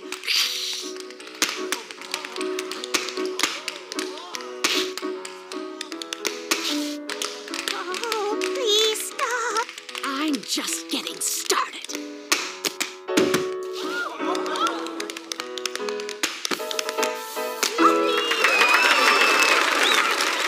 Yeah, you don't really hear enough lyrics. Maybe like if you listen very closely, there's funny mm-hmm. stuff, but it, it's not really devoted too much to being a parody. But as Lisa is sadly standing off stage, her feet find the power to dance. And uh, as more and more percussion is no- made, she dances onto stage. And I love Marge and Homer celebrating, like, wow, that pressure we put on her really paid off. but uh, this this animation is so good. I watched Oh, it a few times, and uh, like kudos to the director and her team just for being asked to do this and not Mm-hmm. quitting. Yeah, so it's going to be an extended like m- matching up with the animation of dancing for like these incredibly complicated dance moves in a, in old timey style. I think some of the posing really reminded me of like the Gene Kelly dancing with Jerry the Mouse uh, cartoon. Yeah, bits. and she even does the make him laugh like Matrix wall run. You're right. Yeah, man, he was. You're right. Danny Kaye was wall running way before it was uh, kung fu move. Or Mirror's Edge. Uh, hell yeah. Original Uh, Mirror's Edge. and uh, and in my first viewing of this, as Lisa starts dancing better and better and challenging little Vicky, I I recall in 2000 when I first saw this, I was sure little Vicky was going to dance herself to death. Me too, I think. I thought like that seemed like the obvious and mean place to go, and especially like obviously if Shirley Temple just played this character, you wouldn't kill her because you'd be respectful to the guest star to an extent. But when you make up little Vicky and you're not going to bring her back, the, I kept thinking, especially with how mean this season has been, that they just kill little Vicky. Like she's an old woman being pushed to dance as hard as she can to keep up with a robot thing. And also, it kind of has the feeling of like a John Henry. John Henry. Yes, thank yeah, you. Yeah. that's true. How did I forget the last? woman. How can I forget the last name that is my name? What's his name? Oh, me.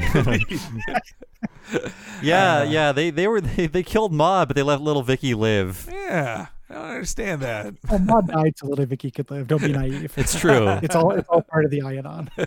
Just follow. Follow the Uh, trails. Also, with this tap dancing freakout, I think for a moment I conflated it with the one that happens to Butters in uh, in South Park. Oh, I don't recall that one. Oh, uh, Butters was it's in the You Got Served parody episode. yeah, I, I, I was watching that late, or Where- 20 years ago. Yeah, only only 15 years ago, I think. Yeah, uh, yeah. That one, Butters had an accident on stage tap dancing, which killed hun- uh, like dozens of people. But uh, that's uh, Lisa here. She only threatens to kill everybody, and then it's a really just a cute drawing of Homer tripping her, and then she's just flat on her back with her legs uh, yeah, moving. just very, very a very gentle trip that that Homer lays out. very sweet. Right Yeah. before that, there's like the, I love that Marge goes, "Lisa's gone berserk," Oh yes. like yeah. really loud. I love that excla- exclamation.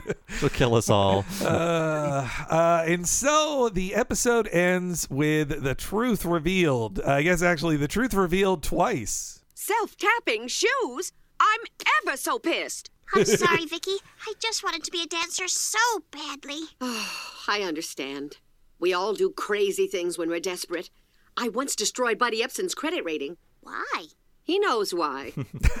Jesus, Mary and Glavin, these shoes are in the off position. You mean I danced all by myself? See, honey, all you needed was to believe. What are you talking about, Professor Frink? They're clearly in the on position. See? On. I was merely trying to spare the girl's feelings, you insensitive clod. Oh. Oh! well, now that I look even closer. Forget it, Dad. Oh, I guess I'm never gonna be your Broadway baby. That's not true, honey. You can always write a depressing Broadway play of some kind. You think so? Sure. It could be a story about people coming to terms with things. hey, yeah, you could load it up with lots of swears. That's what David Mamet does. Oh, I love you guys. Uh-oh, it's out of its matrix. Nobody move. Why, it's just a cute little weasel. Hello there, Mr. Weasel. Ah! Ah! Ah! I like his I'm down there. Yeah. Though this is seriously the fifth time this season Homer has screamed over the credits. Yeah, I, I don't like this ending. The, the episode the episode's funny, but it's like what I, it's unclear what's even happening to Homer. There's so Mm. many strange sounds happening. Maybe that's the joke, but I'm just like, what is this weasel ball doing? Uh, well, Frink said he was planning to turn it into a weapon. We just don't know what kind. No, I mean, I feel like the joke. I, I kind of uh, I've complained that this is too mean as a season, so here I am being a hypocrite. But I think it would be funnier if little Vicky danced herself to death, and they're like saying like, "Boy, it's pretty awkward after I guess I killed little Vicky or whatever." I guess they didn't. They'll put the blood on Homer's hands, but they don't want Lisa to accidentally kill someone. I guess. And and Yeardley Smith is on the commentary, and she's like, "Can't Lisa ever win Oh, yeah. anything?" uh, you can tell that really drives her crazy. Like Yeah. she's getting pretty sick of having Lisa always lose. I gotta say, you know that that joke of Homer forgetting to pretend that the dance shoes were off is funny, and yet again, a Futurama joke beat him to the punch on this like Yeah. several months earlier. And it's funnier, yeah. So, and, and I second that emotion. They're like, "Oh, Bender, your motion chip wasn't working this whole time." It's like, no, wait, it was actually working at double capacity. and I still barely felt anything. Yeah. it, it was a better version of that, of this sort of like it was your blank all along, your heart, your brain, your your own skills. Uh, Dumbo's feather. Yeah, though I do like Homer's uh, overcompensating. Like now that I look even closer. Yeah. the- oh, that really that really made me laugh. Uh, and what Betty Buddy Ebsen was a straw man, was he? Or no, he almost no, was a tin man. but He was he was he was almost a tin man, but he was famously Jed Clampett. Ah, right, right, right. That's right. Man, what did he do to poor little Vicky? I wonder. She's Well, been holding. it's a holding. good thing he found that oil reserve after his credit was. That's how he became a hillbilly. Uh, like Beverly Hillbillies origins. I also wonder if they were joking about the if they were joking about Rent there with the uh, the depressing play that makes you feel things. Oh, we're gonna get a rent joke in uh, next episode or uh, Two episodes, episodes, from now. yeah. Yeah. Yeah, I love that rent joke too. That's, that's gonna be up. I watched that episode Must recently. That's pay the very- rent.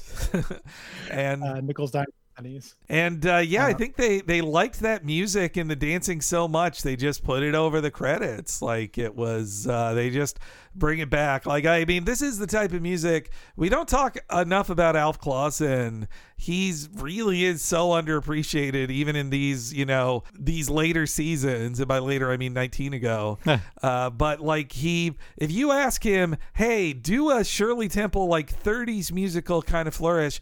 Boom, he just has got it. Like it sounds perfect. Yeah, they do old timey credits too, and Yeah. uh, then we get the Gracie cat. Sorry, Gracie Films logo get interrupted by the cat rubbing its eyes. I thought this was just a really funny episode with great little Vicky, like cruelty. I think that's why I feel like it's only incomplete in that she doesn't die because she's just so awful the whole episode. I I guess it's nice she learns her lesson. Or I, I- she barely even learns her lesson. She's like, you know what? I was right. Lisa's a fake. like fuck you. but uh, but yeah, I think the B plot is fine too. There's some good little just like cartoony comedy, and Bart never comes back from the mall either. So. It's it's very light and uh, again, it just a, a nice refreshing episode after uh, Dark Cloud, a, po- a bunch of polarizing ones. The episode, uh, the season ends fairly like light and breezy and, and enjoyable, especially the finale. Well, it's a thing too, where like, I'm, I'm sure you've made this observation a bunch of times, but there's the, you know, the fulcrum on which Simpsons tips from quote unquote good to bad that everyone talks about is more complicated Oh, you know, yeah. than, than people give it give it a give it credit for and i think that we had a long stretch of these where it's like this is lots of funny jokes but it doesn't really have a, a coherent ending and there's not a like a great emotional core Mhm. and I, I feel like that period lasted a little bit longer than people like to think Mm-hmm.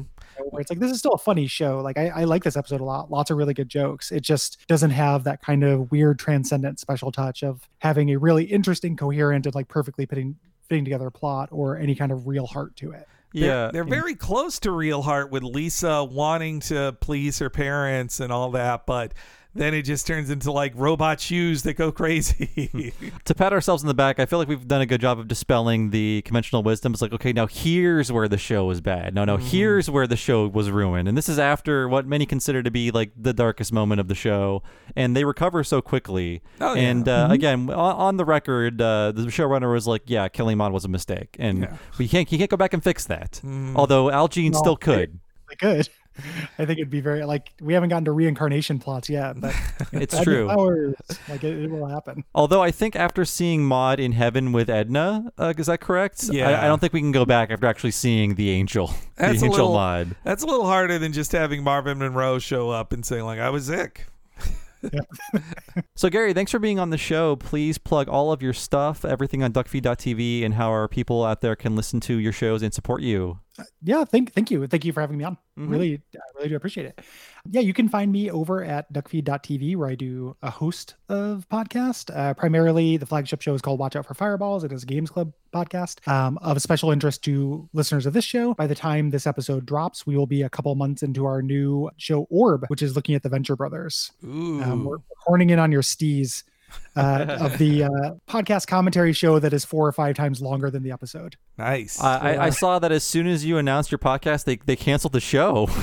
Yeah, we, did, we did the death then. I, I think that there's a good chance that the Venture Brothers will wrap up with a movie or something if they want to. You know, like Futurama came back or Family Guy or something. I think can so. imagine- But yeah, uh, I, we're really excited about that, and that'll be well underway by the time this episode drops. Awesome. And if you want to uh, get episodes early or get bonus content and such, you can always uh, support us at patreon.com slash duckfeedtv. I'm a proud patron, and I love all your shows, and you make so much content. It's amazing. Yeah, you, And kinda- I you you. put us to shame a little bit, even I think, with your your your output.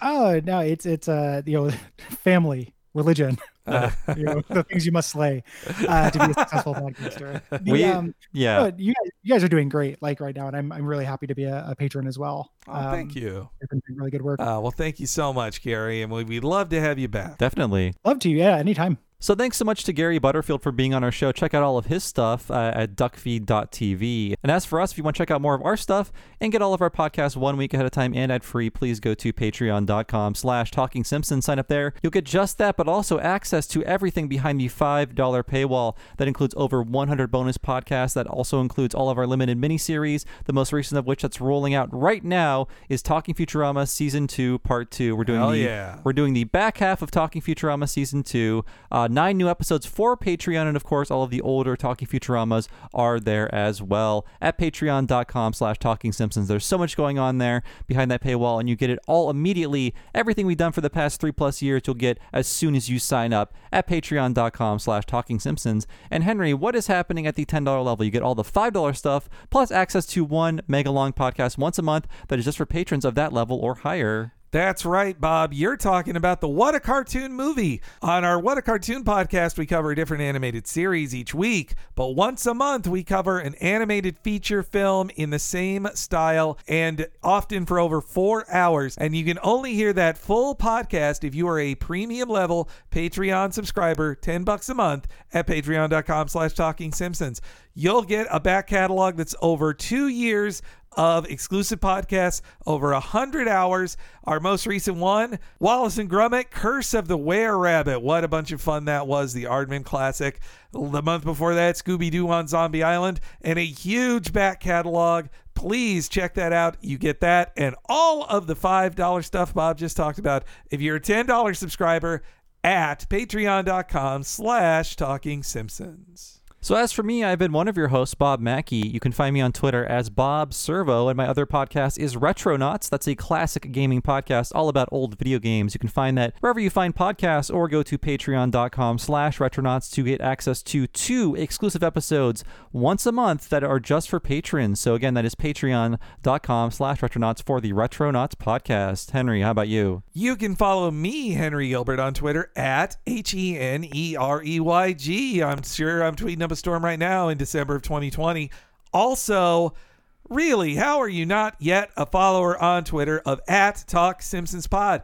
At Talk Simpsons Pod is the official Twitter account of this podcast and its network of shows. You can stay up to date whenever new stuff is live on the free feed or on the Patreon, or we've got a poll going on or other news. You will stay in the loop if you follow at Talk Simpsons Pod on Twitter. That's at Talk Simpsons Pod. Thank you so much for joining us, folks. We'll see you next time for It's a Mad, Mad, Mad, Mad Marge, and we'll see you then.